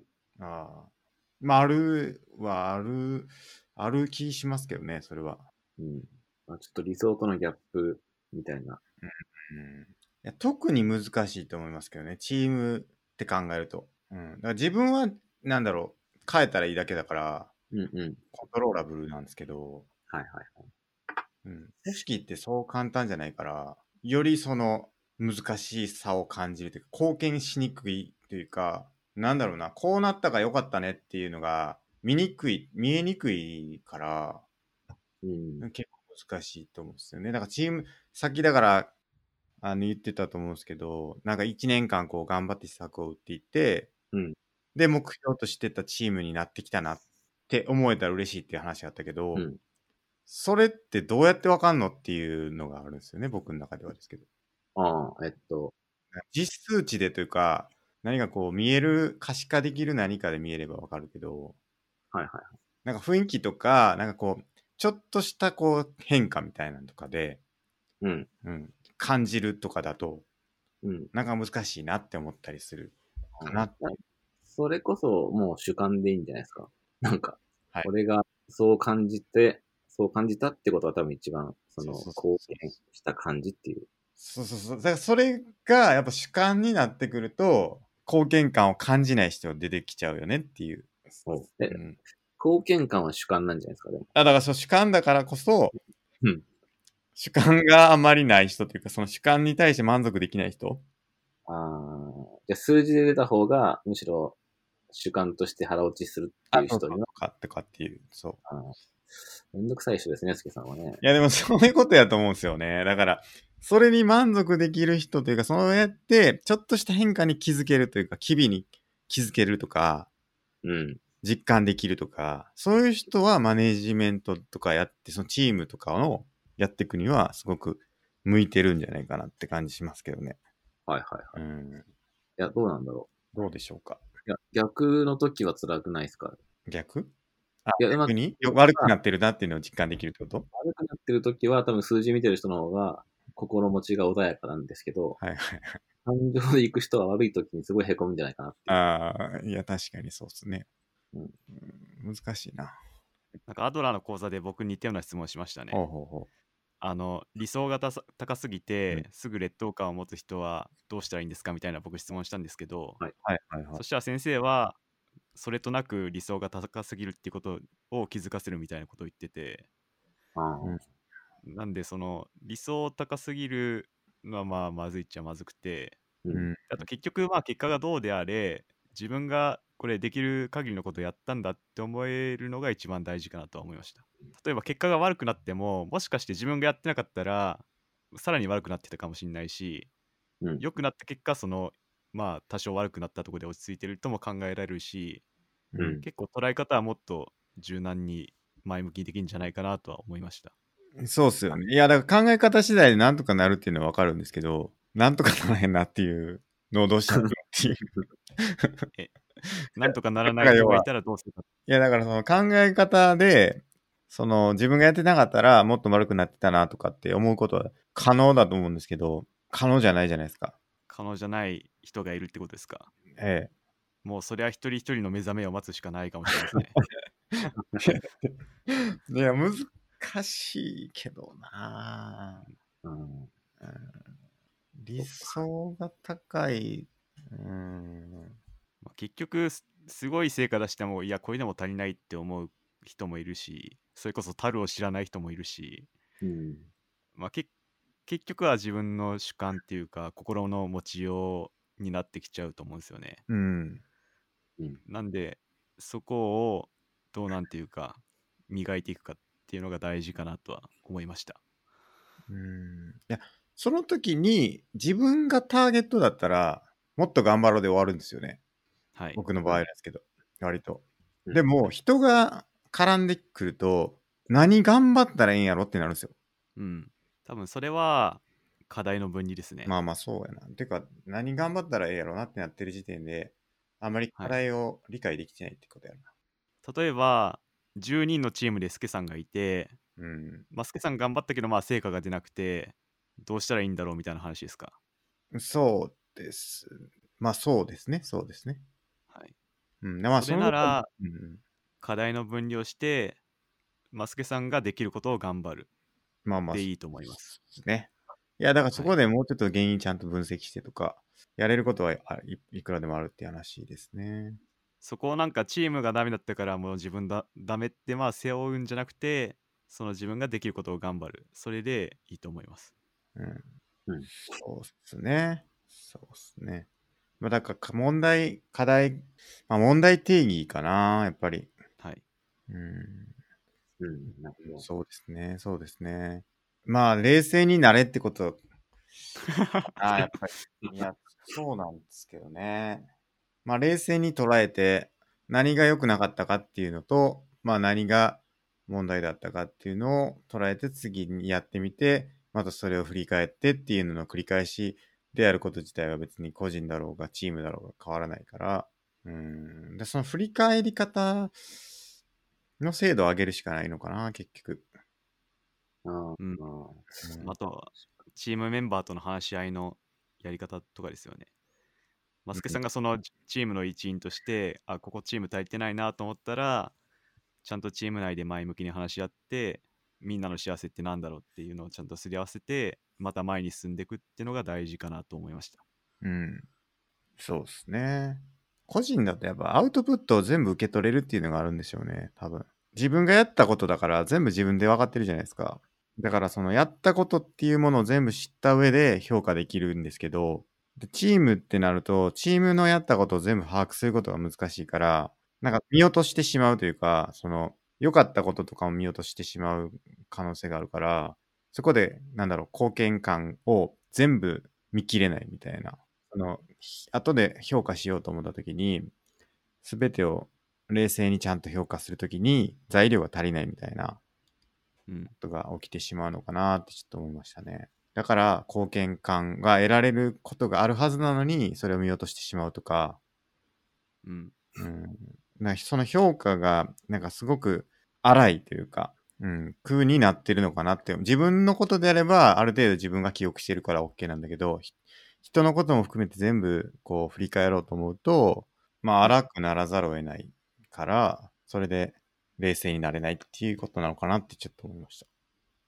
うん。うん。なんか人事評価的な目線だと全部の貢献感を絶対的に、貢献を絶対的に測ることは難しいと思うんですけど、うん。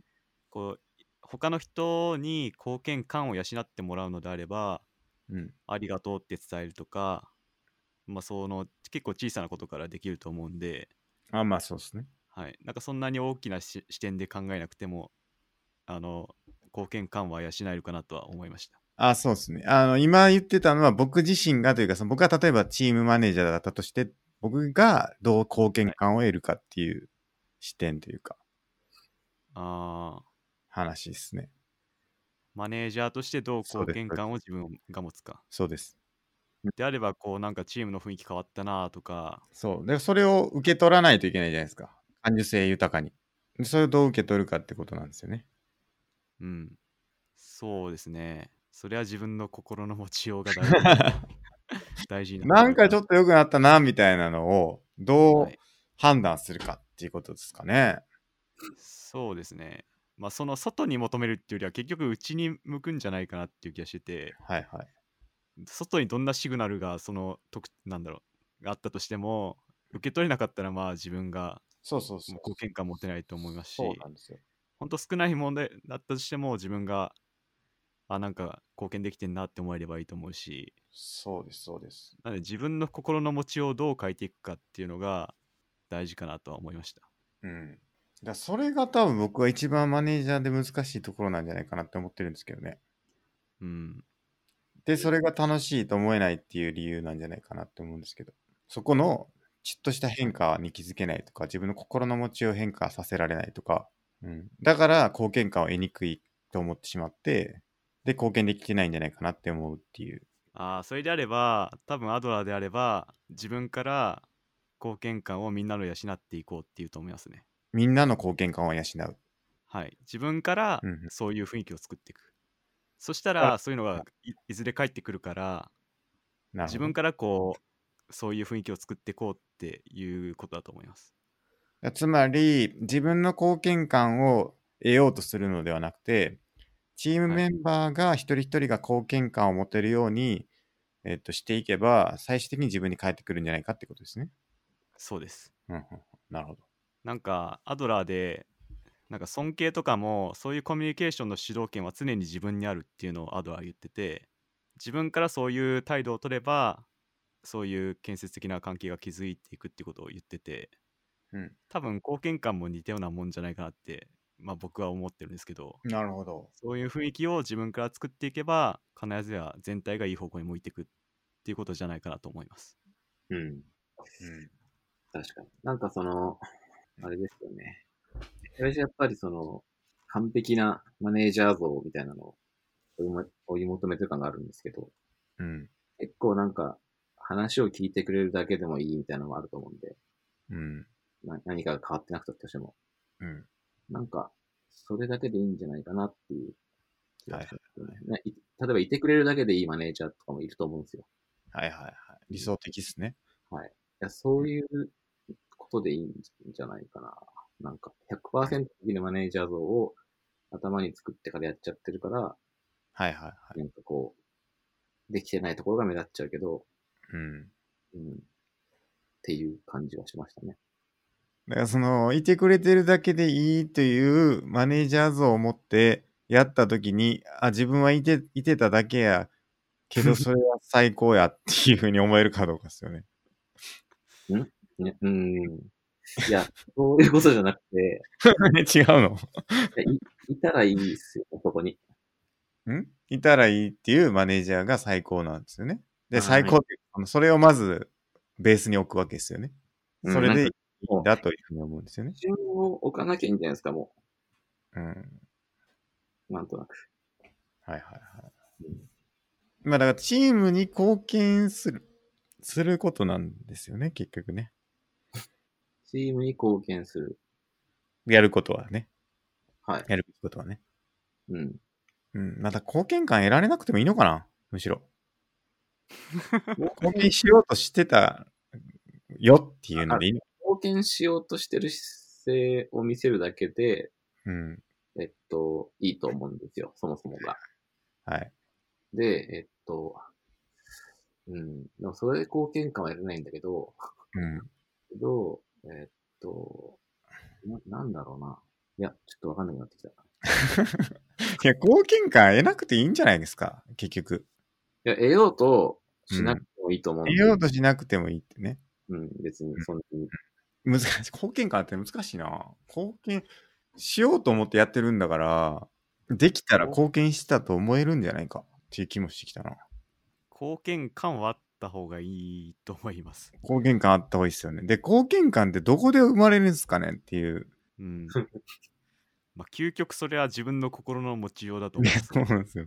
貢献感っていつなんですかねやっぱり、や、こう、これやったらすごいいいぞって思って、やったら、うん。やるじゃないですか。したら、もうその時点で貢献感得られてること多いなって今思い出しました。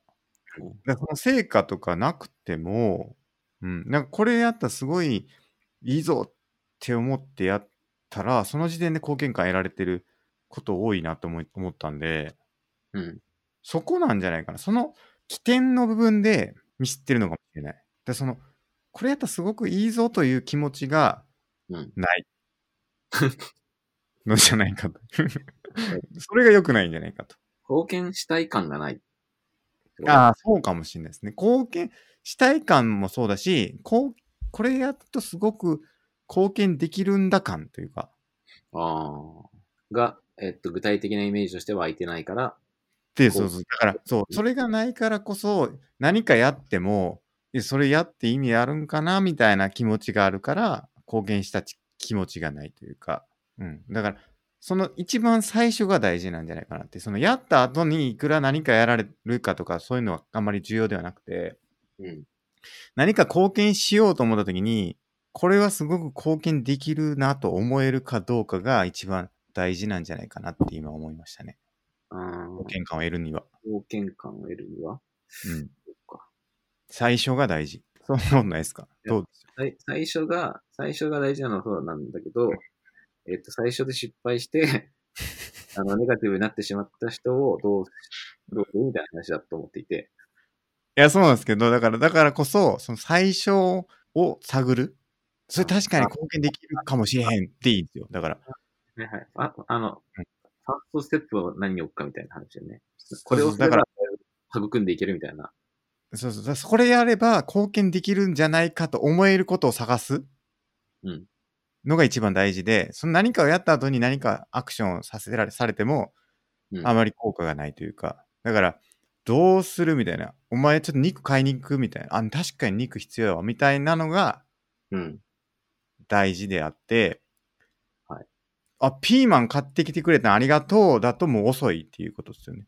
いや、なんかちょっとこれ、あの、元もないこと、元もないことを言ってしまうかもしれないですけ ど、こう貢献感あを感じてる人がマネージャーにならなきゃいけないんじゃないですか。まあ元々そで、そうマネージャーの仕事が、あの、チームメンバーの貢献感を育むことなんで、うん。貢献感を感じなくなった人は一旦マネージャーを辞めて、はいはいはい。別の人が、貢献感を感じてる人がマネージャーをややって、その人と一緒に貢献感を育んでいくっていうふうにしないと、貢献感のなくなったマネージャーはちょっとマネージャーできないんじゃないかっていうも気がしてきました。あだからそうっすよね。だから結局それってどういうことかっていうと、うんさっきの貢献したいって思う気持ちが大事だからってことですよね。結局。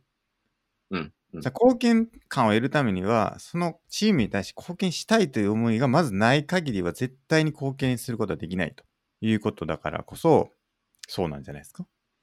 うん。うん。うん。だからそう、だからそうです よ。なると、おっしゃる通りですよ。だから。うん。うん。だからマネージャーは貢献したいと思うっていう人をマネージャーにするべきっていうのはそういうことですよね。だから。うん。うん。あ、分かった。腹落ちしたかもしれん。あと、貢献感を持つべきなのは、チームメンバー全員だと思いました。マネージャーに限った話じゃなくて。あ、そうですよね。だから貢献したいという気持ちを育んでいくってことですよね。そうです、そうです。はい。で、それを育める人は、その人自身が貢献したいという思いがない限りは無理だという話ですね。そうそうそう。まあ、おそらくそうですね。うん。ううんん、いや、うん分かったけど、分かったな。だだから、えっと、スケさんが、えっうんと、例えば貢献感がなくなってしまった時にやることは、うん。えっと、マネージャーを辞めるってことですね。まあ、一つそうですね。で、どうしたら貢献しにつながるかというアクションを探すことですよね。で、それは、えっと、一人でやるべきではなくて、えっと、そう他の貢献感を議論して得る人と一緒に考えていくべきと。そうですね、そうですね。で、それが、あ、確かにそれは貢献できる可能性が高いというふうに思えたらもう勝ちっすよ。だから、それをやった結果別に貢献できなかったとしても問題なくて、おそらく。うん。それをややること自体が貢献するだろうというふうな確信を持ってやれてれば、それやり終えた時にもうすでに貢献感を得られてるはずなんで、その後別にありがとうとか言われなかったとしても多分大丈夫。まあ人によるかもな、それは。いや、でもそうだと思います。うん。僕の場合はそうですね。割と貢献しようがしまいが自分が貢献できると信じたことをやりきったときはすごい貢献感を得られてることが多い んで。あそこは大事なんやなってことは今分かりましたね。僕の中で。でも、私的には、まず、みんなの共通の課題を話し合った方がいいと思いますね。つまり、自分がいいと思うからやるんだだと、 まあそりゃそうっす話し合いが不十分だと思うんね。いやそ。りでゃそうですね。そりゃ自そう分の幸せと相手の話し合幸せを話し合って共通の幸せをまずすりすり合わせた方がいいかなと思いました。そうですね。そうですね。うん確かに。確かにな。なんか僕の悩み相談みたいになっなっちゃ ったけど。あの、アドラーと組織マネジメントっていう今日、今日はね、テーマでやろうって言ってて、はい。やってたんですけど、あの、これなんでかというと、ケンさんがアドラーを組織マネジメントに持ち込むのは難しいんじゃないかというふうなことをおっしゃってたんで、じゃあそれはちょっとアドラーの専門家であるところの、孫さんに聞いてみようということから始まってました。いや、でも、で、ちょっと、あ、いいですか、はい、どうぞ。で、それ見て、その一文だけ見て話そうと思ってたことがあって、はい。あの、僕が講座行ったアドラーの講座で配られた野田さんが作ったのかな。それで、なんか勇気づけの歌っていうものがあって、ほうなんかアドラーのエッセンスが詰められた詩みたいなもんなんですけど、そういうもんがありまして、うんでそこでなんか、まあいろいろ面白い話が書いてあって、ちょっと URL 貼りますね。お願いします。はい。えー、IQL の方で。ドラクエみたいですね。そうですね。で、それで、まあ、ちょっと読みますけど、最初の方に、人は一人で生きてはいけなくて、社会があって初めて生きられる。人の行為の全ての目的は社会に所属できることであるって始まって、うんでちょっと、えーあその次が人に役立つ役立ち所属する道と人の邪魔して所属する道と2つの道のどちらも選べるが勇気があれば役立つ道を取るってあって、うん。でさらにその次にそれを教える方法2つあり構えによって違ってくるのだが競合的なら賞罰使いがち協力的なら勇気づけをするってあって大体今の組織マネジメントって競合的な賞罰を使ってるんですよねうん。例えば売り上げが出たら褒められるしダメだったらまあ下げられるしみたいな、でその次に競合的とは相手を裁きつついいと思えば褒美を与えるし悪いと思えば罰を与えるがこれには多くの副作用があるって続いて、うんまあ今の話ですね。で、さらにその次にこちらの顔顔色を伺うようになり、賞罰なければ勝手に振る舞うし、勝ち負け争い関係悪くなり、いつも不安に怯えて生きていくって書いてあって、まあマネジメントするなら、その賞罰を使って、こうみんなビクビクした状況はあんまいい状況じゃないと思うんですよね。うん。みんなそう思うと思うんですけど、うんなんでちゃんとした健全的なマネジメントするのであれば、まあ、アドラー流アドラー的に言う勇気づけをしてちゃんと健全な組織を作っていかざるを得ないんじゃないかなって思ってましただからこそ、アドラー的に組織マネジメントするのは難しいってことなのかなと思ったんですけど、そういうわけではないですか。懲罰はいせざるを得ないのかなって思ったんですけど、勇気づけだけで組織マネジメントってできるんだろうかというのがはいはい疑問ですね。でもそれで嫌じゃないですか、うんその賞罰使ってみんななんか上下関係で争いながらやるのは、うん。なんか元も子もない気がするんですよね。なんか結局みんな幸せに行きたいのに幸せを犠牲にしてなんか安易なマネジメントをしちゃうっていうのはうん本末転倒な気がするんで、まあ、その健全なあのマネジメントをせざるを得ないんじゃないかなと思いました。うん、どうですか、ケイさん。あ、僕ですか。ええいや、そうっすね。あの、割と同意というか、なんですけど、まあ、もともとその、ここに書いたアドラーと組織マネジメントって話は、その最初の、あの、何でしたっけ、相手の意思を変えるところまでは、あの、こっちの責任じゃありませんみたいなところを結構不思議に思ったんで書いたって感じがあったんで、なんか対話した結果同じ方向を向くところまでを、あの、範囲に含めるんだったら、なんか全然いいんじゃないかなっていう気に今なってます。うんうんまあ、確かに嫌われる勇気を見てると読んでるとそこまであんまり読み取れないんですよね。僕もそこまで分かってなくて、うんようやく講座に行ってああこういうことだったんだっていうのが分かったんで、うんそういうのはあるかなと思いました。なうんるほど。はいなんかこの勇気づけの歌の通りにマネジメントするとしたら相当いろいろ変えないといけないんじゃないかなって感じはしますけどね。う、うんなんか、給料とかどうすんのやろと か。給料上げるとかも懲罰じゃないですか。言ってみたはいら。だからそういうの使わないってなったらどうやる、どうやるんやろうなっていうのはちょっと思いますけどね。僕もそこはずっと疑問に思ってる んで誰かいいアイデアあったら教えてくだちさょいっと講座で聞いてみてほしいんですけど、これをじゃあマネジメントに使うとしたらどうするんですかって。あーでもなんかそういう質問あって前も言ったかもしれないですけど、はいはいは現代の資本主義社会は競争的競合的ですけど、うん。どうしたらいいんですかみたいなはいはいはい。質問があってどういう答えが来たかちょっと忘れちゃったんですよね、すごい気になりますね、それ。まあ確かにそうだと思うっていう先生も言ってて、うん。うんまあ、おそらく多分自分はそういう競合的にならずにみたいな話をしてたと思うんですけどうん。うん。でも難しいですねその競争的な会社に社会にいるっていうのは、そううんですね。はいうん。まあ、でもできるところからやっていくしかないんじゃないですかねうんまあなんか一個あるとすると、えっと、いくら給料上げても辞めちゃう人って結構いたりとかは感じていて、はいはい。もう、なんだろうな、この会社でえなんかこう詰める経験がないのでみたいな話をされると、うんま。あ給料下がったとしても、あの、新しい経験を積む会社に、積める会社に転職するみたいなのは、まあ、き、きますよね。うん。それは多分、ある意味、その、懲罰ではない軸で意思決定をしてる人なんだなっていうふうに思いますね。うん。確かにな。それは何なんやろな。詰める経験がないから。うん。なんかそれも何なんでしょうね。なんか、いや、わかるんだけど、それはマネージャーとしての失敗なんですかね。それは単純にもう、すりあ、い、すり合わせられるところがなくなったっていうだけだと思うんですよね。うん。そのいや、だからさっきの話でさ、あの、貢献感というか、ああ、ないわけですよね。もうもはや、なんていうか、詰める経験がないっていうのと、貢献できるってまた全然違う軸の話だから、別に詰める経験がなかったとしても貢献できるっていう可能性は全然あるわけで、確そかに。れは別になんか求めてないですっていうのは、さっきのマネージャーが貢献感を養うっていうのが失敗したと考えられるんじゃないかなって思ったんですけどね。ある意味で。うん。なんか確かに全然違う軸の話をしてるイメージありますね、それ。そうですよね。全然違うなと思って。うん。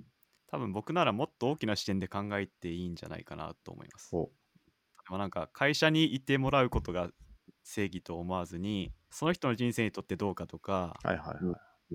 もうもっと大きな目線なら社会にとってどうかとか世間にあ世界にとってどうかとか、はいはいはい。もっと広い視点で考えればうん。その会社から離れるっていう行為も肯定できんじゃないかなとは思いました。うん。そうですよね。だから、貢献感っていうのを、やっぱ一つのコミュニティだけに限定して考えると、そういう変な軸が出てきちゃうってことですそようね。ですね。そうですね。まあ、アドラーも結局はその全宇宙から見てどうなのかっていうところに行き着くみたいなことを言ってたんでう。うんそういうもっと広い目線で考えるとなんかもっと納得できるようなものが出てくるかもなとは思いました。うん。いや、難しくなってきますね。そうなってくると。どのコミュニティに対する貢献感なのかっていう話とかもあるし。うん。じゃあマネージャーはどの立場で コミュニケーション取るべきなのかという、全宇宙にとって あなたはこう貢献できますって言われてもみたいなこともあるかもしれないし。確かに。それは確かに解けないですね。マネージャーは基本的に自分の会社っていうコミュニティの最大の価値を出すことを目的にしせざるを得ないと思うんで、そうですね。うん。そこで確かに世界の経済を回すためとかっていう視点になっちゃうと違いますもんね。うん。個人的にマネージャーやるのであれば、会社の代弁者にはなりたくないですね。うん。はいその人の人生にとってどうかっていうところを大事にして一人の人間として向き合った方が、まあ、僕はやりたいかなとそっちの方がやりたいかなとは思います、うん。うん。まあ、もちろんその会社のことを伝えなきゃダメなとこもあると思うんですけど、まあ、そこになんかとどまらずにはい話していくのが大事かなとは私は思いましたそうっすよね。そこに辛さがあるなぁ個人的には。そう。だからそれがさっき、というか最初言ってたのがそれと近い話かなっていううんうん気がしてるんですよね。会社の立場とその人の幸せっていう立場とっていう。うん。うん。まあでも大体はその話し合えばお互いなんていうか着地点は見つかると思うんで、うんうんうんまあ、落とさないってことですよね。まずそこを失わす、見失わないというか。そこっていうあだからのはそのその人自身の幸せっていうものも全宇宙的な幸せも話すっていうそうですね。うん。うん。なしにしないというか、はい。うん。うん、そういう時に自分の幸せも出しちゃっていいんですかあ、それもいいと思います。自分はこう思うっていうのは、ちゃんと伝えるのが大事じゃないかなと思います。ははい。全部ってことですねうんはい、うんなるほどもうかれこれ何時間ですか結構いったな2時間13分。結最長。構最長記録とまでいかないかもしれないですけどま結あで構もなんか最初ちょっと音量がとか言ってたんで。あそうですねそうですね2時間ぐらいですかねちょっとまだ話し足りないこともいろいろありますけども今日はこんなとこですかねはい。ありがとうございました。いやー、ケンさんまたちょっと出出てほしいなっていう。い、やー、はちょっとね、これ緊張してますね、やっぱり。いやいや、そんなことないですよ。緊張してないです。しかもなんかこう、話がどんどんこう、あれしちゃうんで、ちゃんと喋ってたのかなっていう。いや、僕はそれは常に常に感じてるんで、ああ、そうなんですね。ね、どうなのかっていうのはね、ちょっとわかんないですけどね。僕はすごい楽しかったんで。あね、ありがとうございました。やればよかったです。え あの最初にあったアドラーと組織マネジメントについては何か得られるものはありましたかああ、結構そうですね。あの、最初の僕の考えが全然違ったっていうのはまず一 個大きく、あの、得られたことと、まあ、あとはなんかやっぱ対話が大事だなっていうのは常々感じてたんですけど、まあ、それが結局こう、そこに帰着していく、していくのはなんか良かったなと思いました。ああ、よかったです。なんか前も話したかもしれないですけど、アドラーの講座1日目は話し方ですだからえね、なんか4日のうち1日それ丸々使ってるんで、はいえうん。結局話し方なんだなーっていうところはずっと思ってますね。学んでいかないといけないですね。そうですね。今日ちょっとね、お便りいただいてたんですけど、ちょっとお便り紹介する時間がなくなってしまったので、ちょっとそれは次回ご紹介させていただければなと思って、すいません、本当に。あの、はそいちらは次回ということでお願いします。じゃあ、またちょっとケンジさん、あの、はいゲストで出ていただければなと思っております。多本日分はアプリが、あの、めちゃめちゃ大きくなって帰ってきますんで。あ、ぜひお願いします。じゃあ、単が、うーん、500 500ですかね。いやー、1000 1000ぐらいかな。 1000で帰ってきてくれると。はい、10倍にな今がってます。 100ですかダウ100。マウマウ、マウが100です。マウ、マウ1000ですかダウ1000。いやいや、マウが1000で帰ってきまあす。マウが1000に行ったらまたちょっとゲストで出てきていただけるということで、よちろょしっくおと願い楽しします。みにして、皆さんダウンロードして、あの、マウに貢献していただければと思います。よろしくお願いします。はい。じゃあ、ちょっと長い間ありがとうございました。ありがとうございました。じゃあ、本日は以上となります。